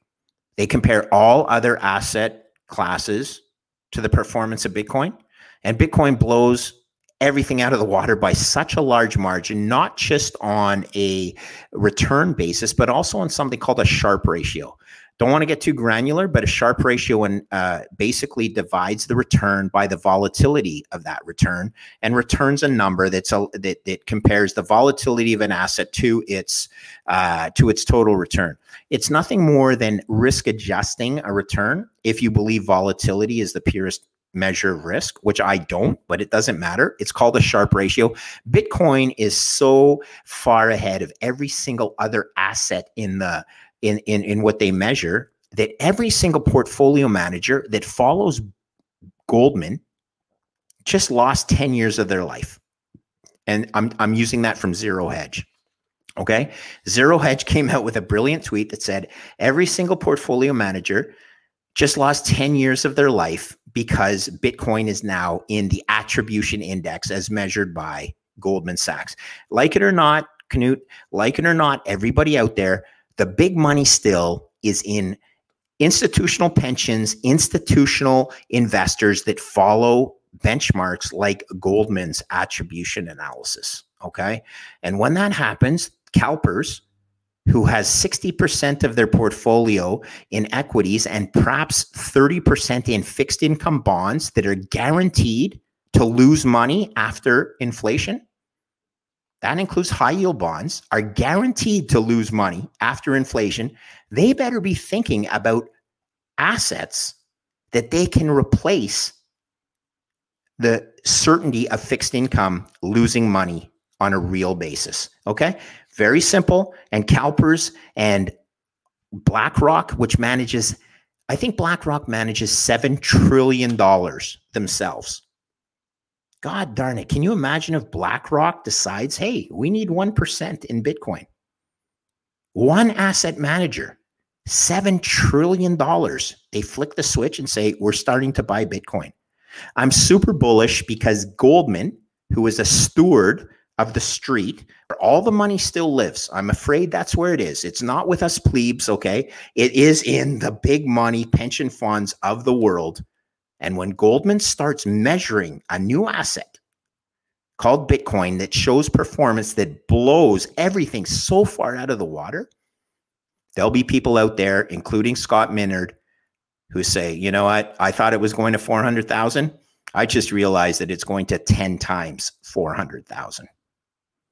Very simple supply and demand, supply and demand for a scarce asset, twenty-one million, math and code, buy it, put it away, and don't look at its price. It's a rounding error right now, a rounding error. We're getting overly analytic on something that has the potential to go so much higher. Nobody knows and nobody can put that, okay? So don't overthink this, ladies and gentlemen. I wanted to pull something up because you were talking about Sharpe ratio. And this was, uh, I guess, a, a quote from uh, Michael Saylor, or a paraphrasing of Michael Saylor. Um, he was talking about gold. I imagine this was during the debate. Uh, he said, in the last year, Bitcoin up six hundred ninety-three percent versus gold, four point six six percent last full calendar year. Um, Sharpe ratio is four point seven versus zero point four three. Over five years, one dollar invested into Bitcoin, one hundred thirty-two dollars versus gold, one dollar and thirty-three cents. Gold lost ninety-nine percent of your wealth. Over a decade, Bitcoin is running at one hundred ninety percent every year versus one point six five percent for gold. Interesting. So that's it. That's that's the analysis. Is that, is that bad? Is that bad? Sorry, you know, I'm not doing the thirty-two years of uh, of, uh, of Wall Street trading here. But so are you asking me seriously, Johnny? Or no, John, or, no, uh, no, you're kidding. You're kidding. Not, of but course. I just, yeah. I think what's important sometimes is to recognize how easy this decision is, right? Like I think the reason why the gold play is such a, a, a profound piece, even though it's so not necessarily um, a large part of the market, is is really similar to why like something like Tesla, or when Walmart announces next month, because you know, they're behind and they got to throw a Hail Mary pass, and Bitcoin is that for them. But what, what I think is important is people understand what Tesla is. People can resonate with Tesla. It makes a different headline for mainstream. It de-risks things. Um, gold is somewhat similar, I think, in a, in, a, in a similar way. People understand it, right? Like whether it's like someone in India who doesn't understand what Bitcoin is, like they understand what gold is, right? Like um, my mom understands gold, man. My mom doesn't even own a computer, right? And so I, I think like when you start to understand like Bitcoin taking over gold, I think its headline actually means more for the monetary energy that'll flow in after. Um, I don't disagree. You know, I come from a background as a a, a reformed public accountant, right? Like I did the uh, uh, the, uh, the the the markets in a little bit of a different perspective in terms of tra- you know translating through trust, which you know is the antithesis of, you know, my hat here, but um, the, the, the, the, the, the facet of understanding, I think, um, or understating the importance over overtaking gold is really, really, I think, um, you know, subjective, but still incredibly like understated. Um, I, I talked about this. I've had this conversation with Tina and others about like the first trillion is the hardest fucking trillion. Mm-hmm. Like, um, and like, I think going from one to ten is so much easier than it is from zero to one. And going from ten to a hundred is easier than zero to ten because of network effects. A lot of what Newt's highlighting in his S curve to J curve uh, um, um, um, uh, uh, theory, if you will. And so um, I, I, I love what you're saying, but no, I'm not, I'm not kidding. I, or I was kidding. I absolutely know that that's, that's absolutely ridiculous. It's part of why Saylor's trouncing was so true. Right. It wasn't just math. It wasn't just econ. It wasn't just history. It wasn't just emotion. It wasn't just grassroots versus gloom and doom. It was, yo, you lost ninety-nine percent of your wealth. Right. And that's not a what? Democrat, was, Republican, was, or right was, or a left yeah, issue. Who was know? The optimist and who was the pessimist? Right. Wasn't it? Sort well, that's of always sad. The case, though. Oh, right. No, no. But wasn't it sad? Don't you understand the government's going to do this to us? Don't you understand? Counting this is how it. It's always been. Right. Isn't it? It's just F U D. And look, uh, again, it was future versus the past. And it was just a trouncing. Mm-hmm. one hundred percent. Knut, did you want to tag in on any of this? What are, what are you thinking about uh, what Greg yeah, was chatting about? Yeah, Greg's Greg's rant made me think of a couple of things, a, a couple of fundamentals. Like uh, when we're t- when we're talking uh, mathematics, and uh, when we're talking the example you gave with the early on with the cow and the and the three chickens. And what fiat money really is, and so and such. You you have like, on on one hand, you have mathematics, which perfectly describes what's going on in the objective reality, and on the other hand, you have praxeology, which is the study of human action, and uh, it's the greatest lost subject in all public schools, and it's lost in public schools for a reason, because public schools don't really like praxeologists because they tell too much of the truth. So that's what the Austrian School of Economics is based on, like that all value is subjective and that people do stuff in order to remove a felt uneasiness. That's why anyone does anything uh, consciously. So so what, what fiat is, are you familiar with a, a children's book called The Emperor's New Clothes by a Danish author called H C Andersen or Hans Christian Andersen? Uh, I am familiar. one hundred percent I've heard of Hans Christian Andersen, but no, I'm not familiar the, with the book. The, the Emperor's New Clothes is about a, a, a big, fat, old emperor in a kingdom in Europe uh, that has uh, he has employed the, the most expensive tailor in the world to, to, to sew him a new dress for his march uh, down the square where all the all the people in the kingdom will come and see him. Uh, and uh, it just so happens that this tailor, this is a very condensed version. This this tailor uh, j- just uh, he he tells him that this is the finest silk you can get, so it's completely transparent, or like uh, mo- people can see it, but uh, it, it's so fine that you can't see the thread. Uh, and he ends up walking the streets naked, believing that he has uh, clothes on. And this is what fiat money is. Uh, and uh, all the people uh, cheer him on and, and tell him what a nice dress he has on until a child points out that the, he has no clothes on. Uh, so that's the essence of the story. And uh, I love the story so much because I, I always say that you only need two books in this world, and that's The Emperor's New Clothes and nineteen eighty-four by or- Orwell. Because nineteen eighty-four b- describes what happens if you keep on believing that the emperor has new clothes on. But, but he has no clothes on, and, and that's what fiat money is. It requires us all to believe that it has value. But look, look at what happened in India. Like I, I think it was like three or four years back. It was around the the, the last Bitcoin boom uh, when uh, overnight or over a weekend they they uh, they banned the use of the two highest uh, denominations of, of physical cash in India. So the one thousand uh, rupee bill and the five hundred rupee bill was banned. And it, you you had to... They announced the law on a Friday, and you, you had until three o'clock to go to the bank and change it all for... Or, or put it all in a bank account to change it for smaller denominations. And of course, you had no time to do that. And the, the law was implemented on the Monday, so, so you couldn't do it during the weekend. But what happened to the actual bills after after this uh, law was imposed was that they still had value, that just had a little less value. So uh, a five hundred rupee bill was worth about three hundred rupees afterwards, and a one thousand rupee bill about six hundred or some, something like that. I don't know the exact. But that's the thing with money. It's it's just what we, and you could you could use them. And uh, as long as people believe that they had some value, they had some value. And that's the thing with all types of money, including Bitcoin. It, it depends on our beliefs in it.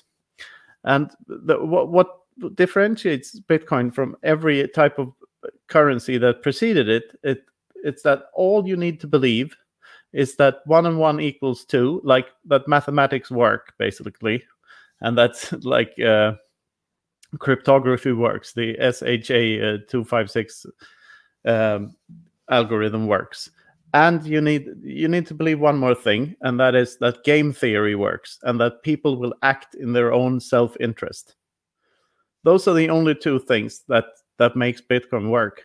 And uh, so so there's no... Uh, that that's not a very high threshold, and sooner or later everyone will realize this. And I I, I know there's a point sometime in the future, uh, as I've said before, where where where things where number go up turns into number go absolutely bonkers, because uh, uh, when, when everyone when more uh, we add more people to this every day. And we add more people, not only that own Bitcoin and uh, hold some Bitcoin and trade Bitcoin and hold a Bitcoin wallet, but we add people like me every day that, that are completely mad and and think that the price will go up forever. Uh, we're added too, you know, in the hodlers of last resort, and we're adding more Gregs and more Johns and more Bens and more Michael Saylors and more Jeff Booths by the second. So, so and we're shedding our Talebs. Yeah, yeah, yeah. I, I was actually thinking of bringing a bottle of olive oil with my whiskey here. that there was the some, meme of the day, right? John, I don't. I, I want to. I would. Can I? Can I give one one shout out? Look, I, I, I think I mentioned this. I can't remember. Did I mention? You know, uh, Ross Stevens from uh, NYDIG, and when he described, and it may have been Breedlove writing behind the scenes. I'm not going to tell you whether it was or not. But when Ross Stevens described, money has always been a technology for transferring or storing, rather. Money has always been a technology for storing the value of work, energy, or time expended today for consumption in the future. You think about Bitcoin versus fiat currency. Think about when you were twenty years old, at least when I was twenty years old, and I was on a hot roof, pounding nails, asphalt, shingles into a roof. And I may have earned twenty bucks on that day, twenty fiat dollars, twenty-five years ago. What's it worth now versus the energy I expended that day to make an improvement on that house? That twenty dollars twenty years ago may be worth a buck fifty right now, and I don't even need it right now. I need it in another twenty years, okay? So the funny thing is that Bitcoin is actually the purest form of storing the first law of thermodynamics, which is conservation of energy, because it's got fixed supply. Knut, Knut, I'm sorry, you said it eloquently, all right? It is the store of value. Now, the currency, I'm going to take issue with that, is to facilitate barter. There's a way, it's way more efficient to figure out how much one chicken costs. And that's a, it's, it's, it's one chicken costs this much pretty well anywhere in your neighborhood rather than one third of a cow. Okay. That's just a better way of doing things. It doesn't mean that that currency stores your value. It means that mm. Bitcoin stores your value, and the two systems can exist in parallel, and they better, because if they don't, that's going to be very dangerous. So all I will say is, again, I love what you're saying, because you and I both, and John and Ben, it's about mathematics. Very simple. The ba- base layer of language, guys. You can't mess with the base layer of language. I love it. John, do you want to add anything? How, well, you, you know, it's, you, just, it's it's there. There is some level of like poetry, and you know, we joke on Sunday Satoshi Service about some of the religious parody because, you know, if you're going to get accused of it, have some fun with it. But you know, like when you're when you're So like, I, you know, I, I've been fortunate enough to like kind of live on both sides of like um, the world's economic paradigm, if you will. Um, I grew up in an incredibly poor circumstance, and my kids won't have to deal with that. And so, you know, when you're when, when you're like less economically advantaged, you're constantly thinking about money. Like, how can I make more money in whatever terms you want to think about that, right? Even if you don't understand Bitcoin or sound money, uh, how can I get more money? How can I get more money? When your wealth starts to accumulate, um, I see this universally. You start to focus more on time, right? And like the beauty of Bitcoin is that it actually is, it comes to the intersection of, of money and time, right? Like if you get into like astrophysics, you start to understand space is time. And you really start to understand money being time, and you understand that Bitcoin is the only thing that actually solves that, right? Like that's where truly understanding Bitcoin is, right? Like if you ask yeah. the question to, to to to someone about space time, it's just like the, the natural question for them to understand it. And Neil deGrasse Tyson does a really great job of laying this out. I promise not to go too far down this path, but it's like, yo, like if I were to ask you, meet me at seven o'clock, what's the next natural question? Where? Right? We're yeah, at seven yeah. o'clock. If I asked you to meet me at Ben's house, you'd say, what's the next natural question? When? Right? And so, you know, when you're talking about, and as Michael Saylor lays it out, as you, Greg, and, and you, you lay it out in your book too, right? When you're trading the most scarce asset, your time, um, and you're trading that ultimately for some form of currency or some form of money, like Bitcoin is the only thing that no matter how much the economic paradigm shifted for me, until I found Bitcoin, I didn't find some sense of relief. Like it was the ability for me to take a deep breath knowing that, okay, there is a place that I can actually store wealth for my family in the future, right? And like, you know, as I hear you lay that out, and and and, and Ben, I see what you pulled up there on the on the back end of that uh Mm. Uh, or uh, pulled into the screen there. And so, mm. you know, as I think of Bitcoin, I think about it as the intersection of time and money, much less, much like space is time. And so, um, and, and that's the beauty of being able to carry that forward into, into the future. I would yeah. say that, uh, oh, sorry. I, w- I was just going to quickly tell people uh, on the same wavelength of, of Bitcoin and the intersection of Bitcoin and time. Uh, there's a really great article written by Gigi called Bitcoin is Time. Uh, so you can just look that up. Just yeah. look up Bitcoin is Time, G G, G I G I. Uh, and it's great. And there's also an Audible read by Guy Swan on the same page. Or if you just go to Bitcoin Audible, you can search that up. It's it's a great read. But uh, I, I would go one step further and say that Bitcoin is condensed time. Uh, mm. Because it's it's like the the the sum of all... all the hours, all the working hours of uh, not only the working hours, but all hours of all human beings that that are living now, that have lived before us and produced produced things of value for us in this day, and that all the people that will live before the sun eats us at one point, like four billion years from now, all that time divided by twenty-one million. That's what Bitcoin is worth. And we better, Damn. and it might be worth even more if we if we uh, like go to d- different different solar systems in a, in, a, in another. It, it's actually part of the galaxy. You, it's one of the times that I really started to come to a new fundamental understanding of Bitcoin, of understanding time, right? Like what time is yeah. one directional, the blockchain is one directional, right? You understand its immutability yeah. and like its censorship resistance. And yeah, that, yeah, right? uh, yeah. It's absolutely integral to to, to the system. But wow. uh, I, I also, uh, I, I, we talk a lot about store of value, but I have a, a slight problem with the with the term, because you can't store value since value is subjective. So so so th- this is the uh, and this is where things get really energy, really though? weird. If value Talking is like energy, energy yes, value yes, is energy. Yes, value but, is energy. It always is. Th- there's another phrase that makes no sense to me: digital energy, because. Like, uh, I get the energy reference, but not the digital. Like, because everything on the internet is digital energy, and like the, the energy. This is this is a very funny thing, because it's it's another part where where uh, Bitcoin sort of bridges between praxeology and mathematics, or physics and uh, something subjective. Uh, uh, Because it, it sort of glues the two worlds together, like human incentives and human action and why we do stuff actually connected to to the physical world and to, to actual energy and thermodynamics and all all of this. You talk. I wrote an article quite early on about Bitcoin and thermodynamics.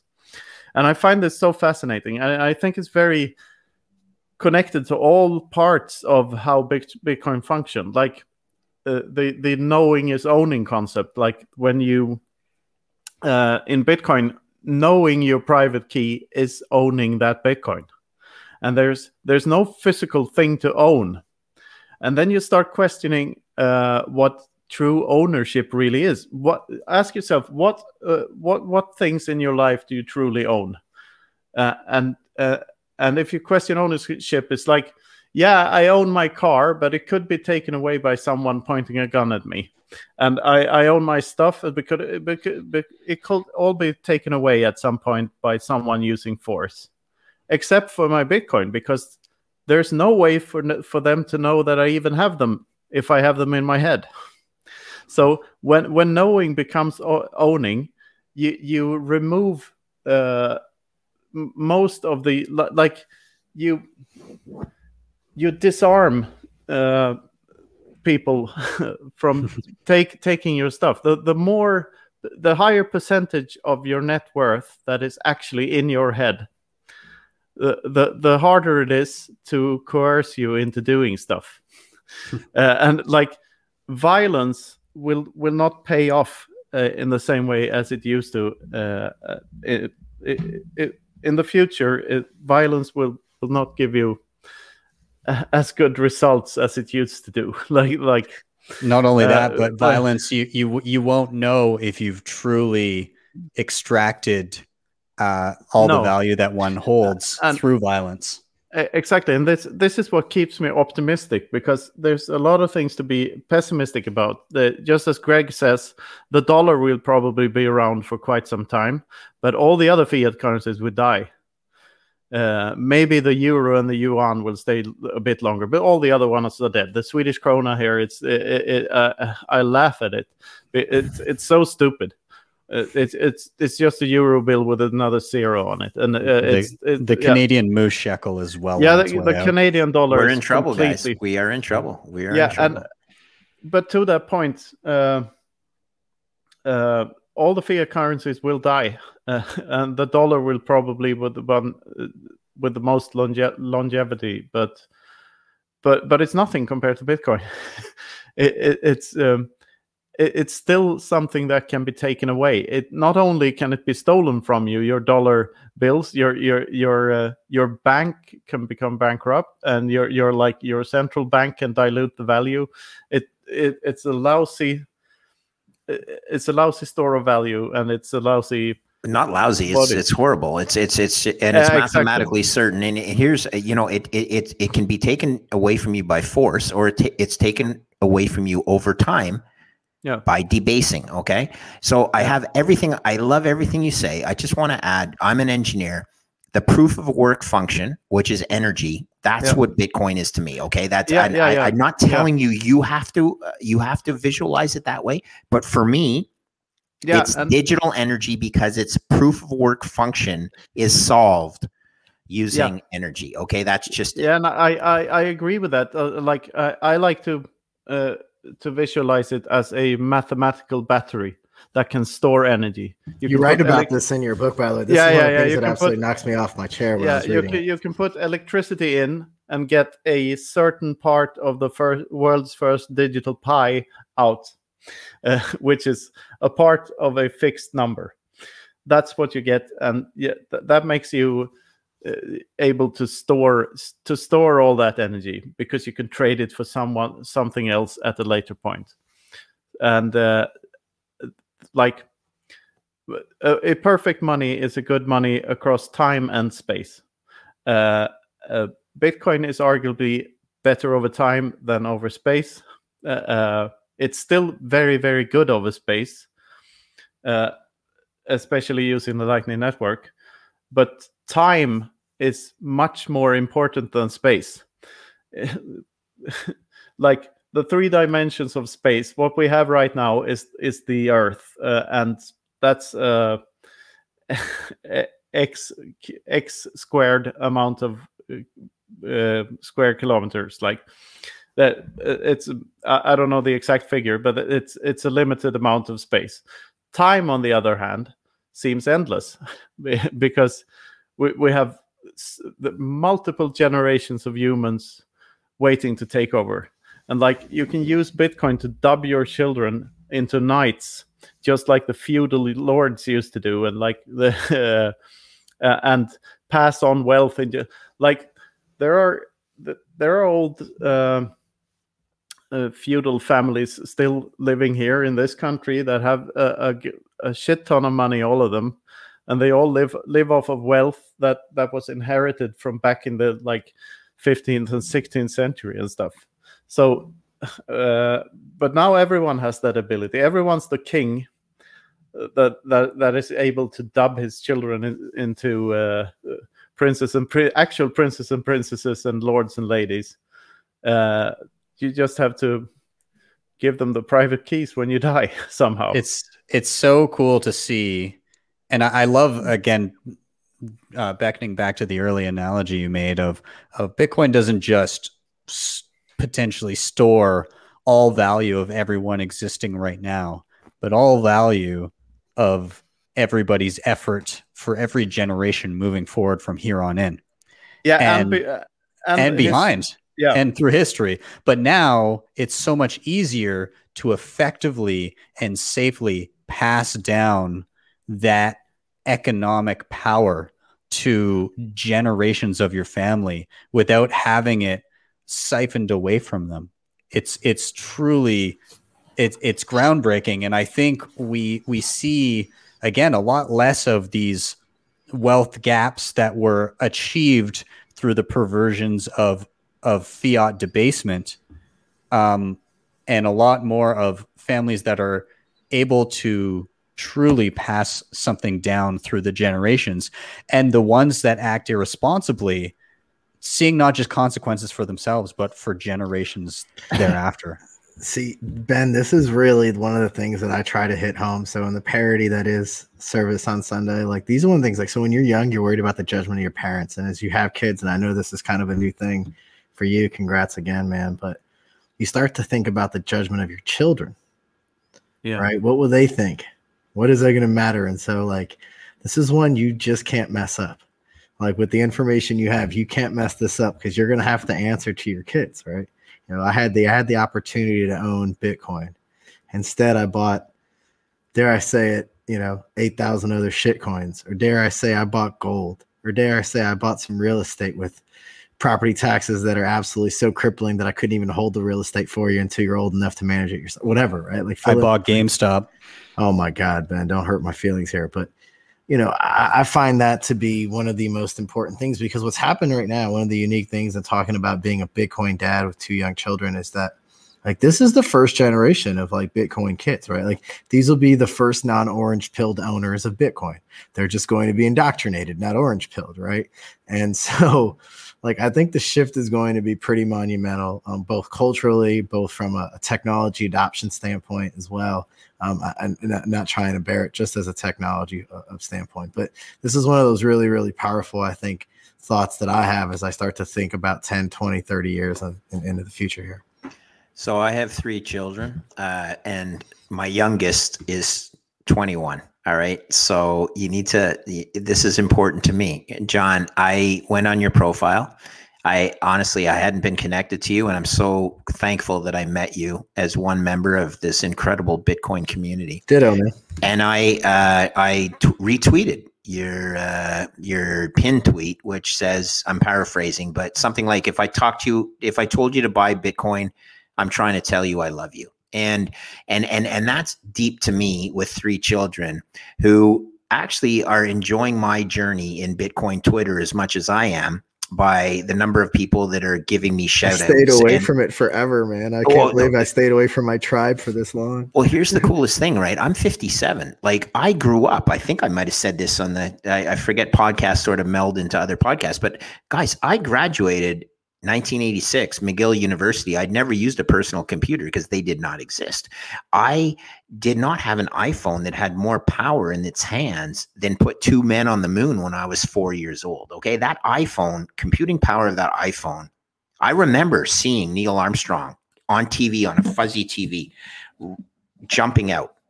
Okay.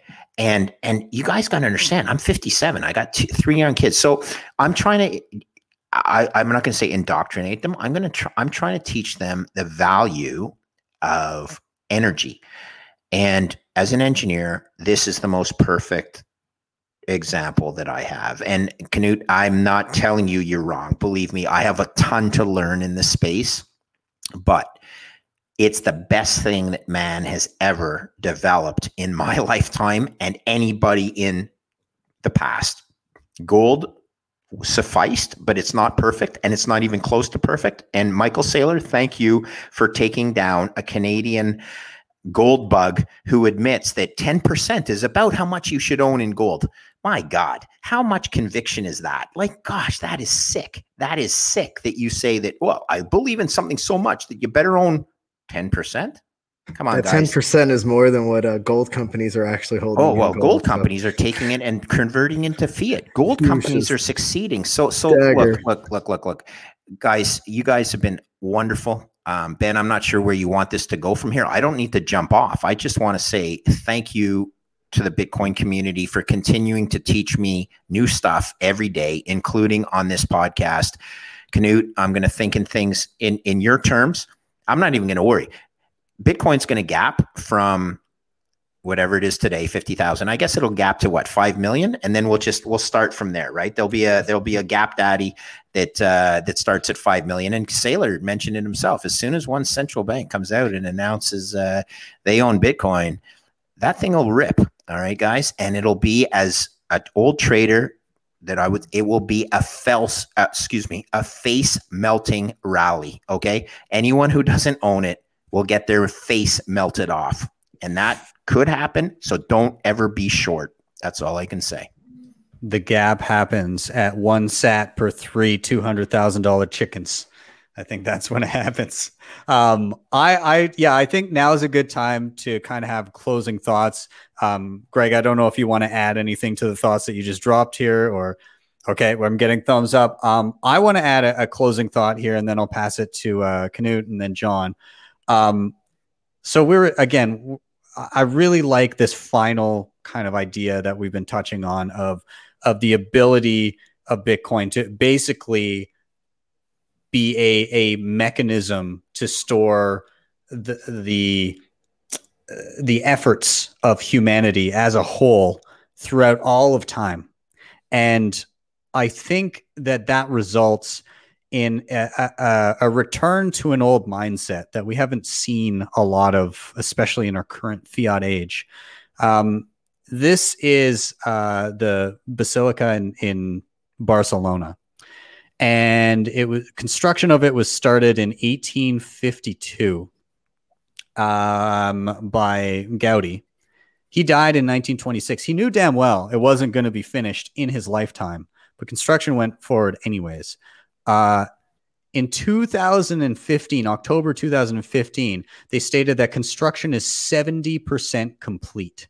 seventy percent complete. And I've been there, and the thing is beautiful.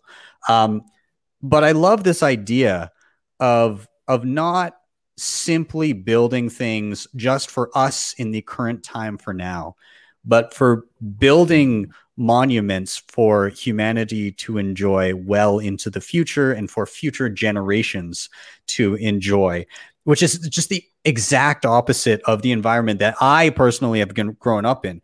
Um, the entire generation before Uh, was focused on pulling value from future generations into their own to live on it and to thrive on it at the cost of, of an entire generation that weren't even born yet. They did, had no regard for it. And yeah, now, but, so I was just going to no, say. Yeah, yes. Yeah, sorry for interrupting you, but no, few, the past generations, it was not their fault. They were fooled into this kind of behavior. I just True. like to add that. Yeah. yeah, it was it was it was facilitated through certain means, but Ben, you keep know, blaming the boomers, man. Let's get with that. There are no, some excellent Bitcoin you, boomers. Greg, you, Tina, yeah. and the and the, the funny thing is, you know what's funny about that, Ben? I'm sorry we're interrupting.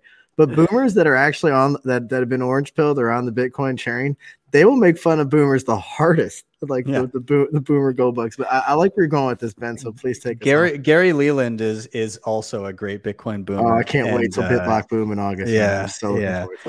Um, but yeah, like I mean, the the whole general idea of of shifting from a mentality of siphoning wealth from future generations, moving into the antithesis of that, which is creating a system that allows us to have mannerisms and and habits that not only enrich and and push us in better directions, but provide more for future generations, I think is a beautiful thing. And I, and I'm just glad it's here. That's that's all I have to say about that. So I, I think uh, what I'll do here, I'll jump to Knut and then we'll get John for final thoughts.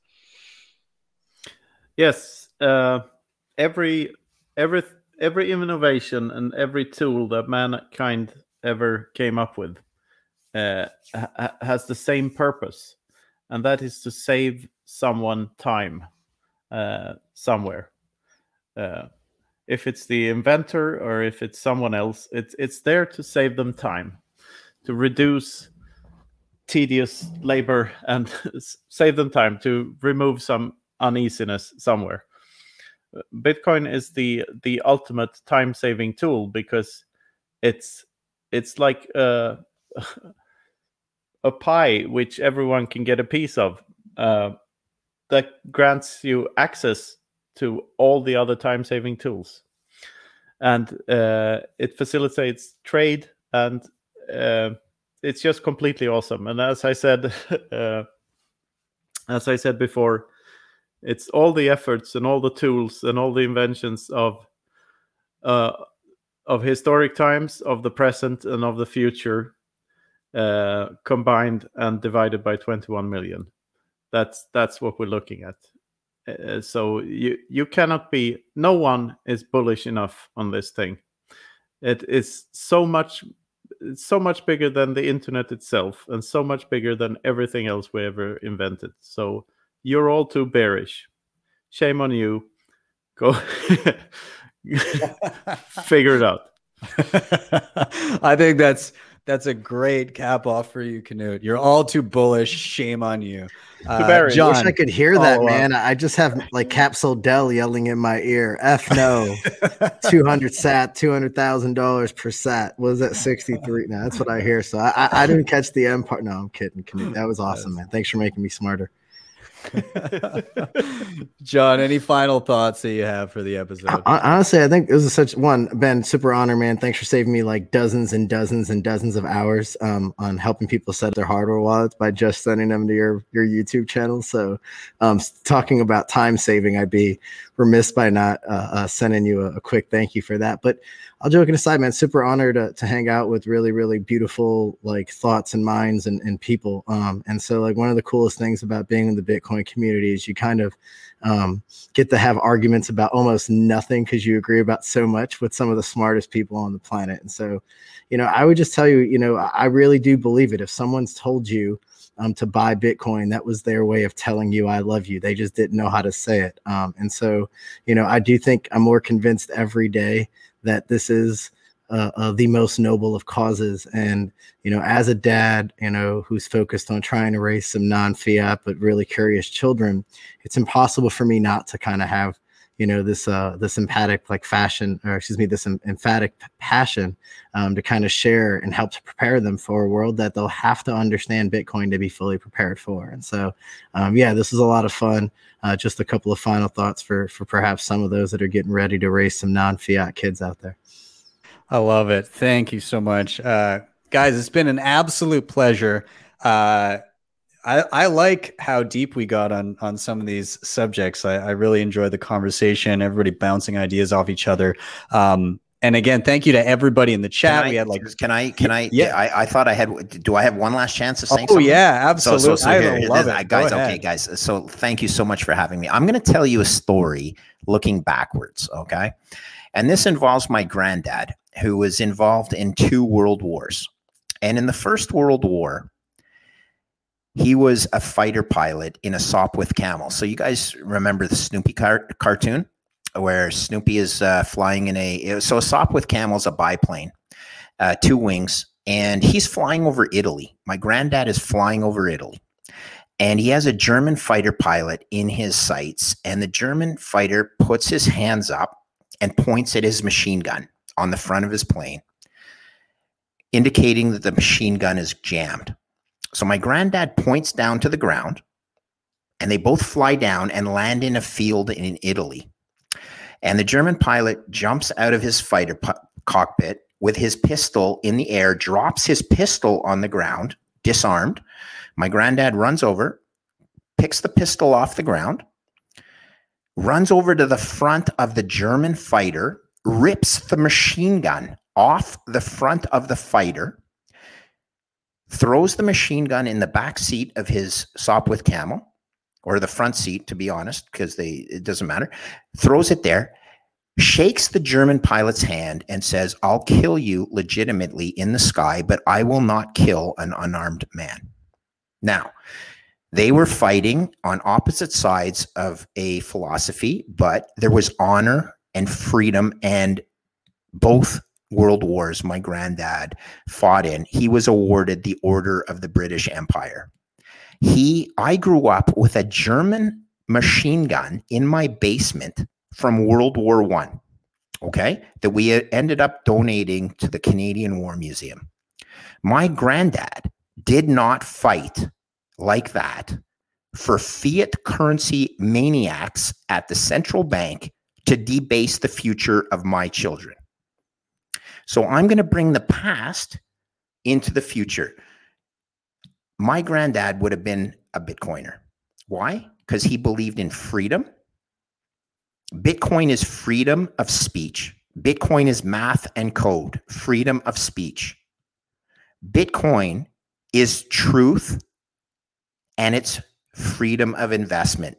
Please take John and Knut's and Ben's advice for your children, and think of my granddad, okay? He didn't shoot an unarmed man out of the sky. They went down, shook hands, and said, "Guys, we'll do it on honest terms." We are not fighting on honest terms right now, okay? Bring it home for your kids in honest terms. Math and code, twenty-one million, base layer of language. Please don't let these central bankers hoodwink us any longer, okay? It's for our children. And thank you so much for having me. John, I am a huge fan. Knut, I can't wait to read your books. B- Bitcoin, Twitter, and Ben, I'm learning stuff every single day. I only think back. Growing up with a machine gun from World War One in my basement, hey, that means something, okay? This is not... Guys like American Hodl and all these guys give service to our country. They don't give service to our country so they can just destroy it with this thing called fiat. We need to be accountable, and Bitcoin is the first and most accountable unit of account that I've ever seen. Thank God. And we're optimists. We're not pessimists. We're optimists. So thank you for having me. I love it. That was great. I think I think every episode of B T C Sessions should end with a with a Foss story. I think that would be fantastic. Um, but guys, I will say once again, thank you all for joining me. Uh, awesome chatting with you all. Thank you everybody in the chat. Thank you to the hundreds and hundreds of people that have been in here watching, listening, commenting, and engaging. Uh, it's been a blast, and it always is. This happens every Friday. Um, Knut, Greg, John, thank you again. I'm going to cut your audio and video right now, but I'll stick around for a minute after we go offline just to say a quick goodbye. But if you do have to run, no worries. Um, and everybody else here, guys, what a ride. What a good time. Always the best part of my week. So much fun chatting with great Bitcoiners. I, I couldn't ask for more. This is my job. What the hell? It's great. Um, but as always, please, please do hit like, subscribe, share, all of those things. Honestly, they help so much. And lots of people have been doing it. I've been noticing more and more people watching. and is fantastic. It bumps these uh, these episodes and this content in front of so many more people when you do that. So share it out everywhere. Uh, preach the good word of of of the sessions that are happening here. Um, really enjoy these rips. As always, uh, you can also help with the show in another way. You can hit up the sponsors I mentioned down below. Ledin, Cobo, Bitrefill, BillFoddle, all linked in the show notes. And if you really loved what you saw, you can always hit me up with a Bitcoin Lightning Network tip. Uh, maybe it'll go into uh, my my uh, sons and daughters' college funds uh, here. Maybe that, that'll be my tip-in account here. Uh, but yeah, T-I-P-P-I-N dot me slash at BTC sessions, and I'll I'll help them build a better future.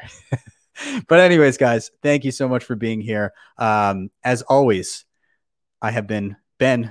This has been your daily session. Have a wonderful day or evening, wherever you may be. I'll see you guys next time for your daily session. Hodl the Bitcoin.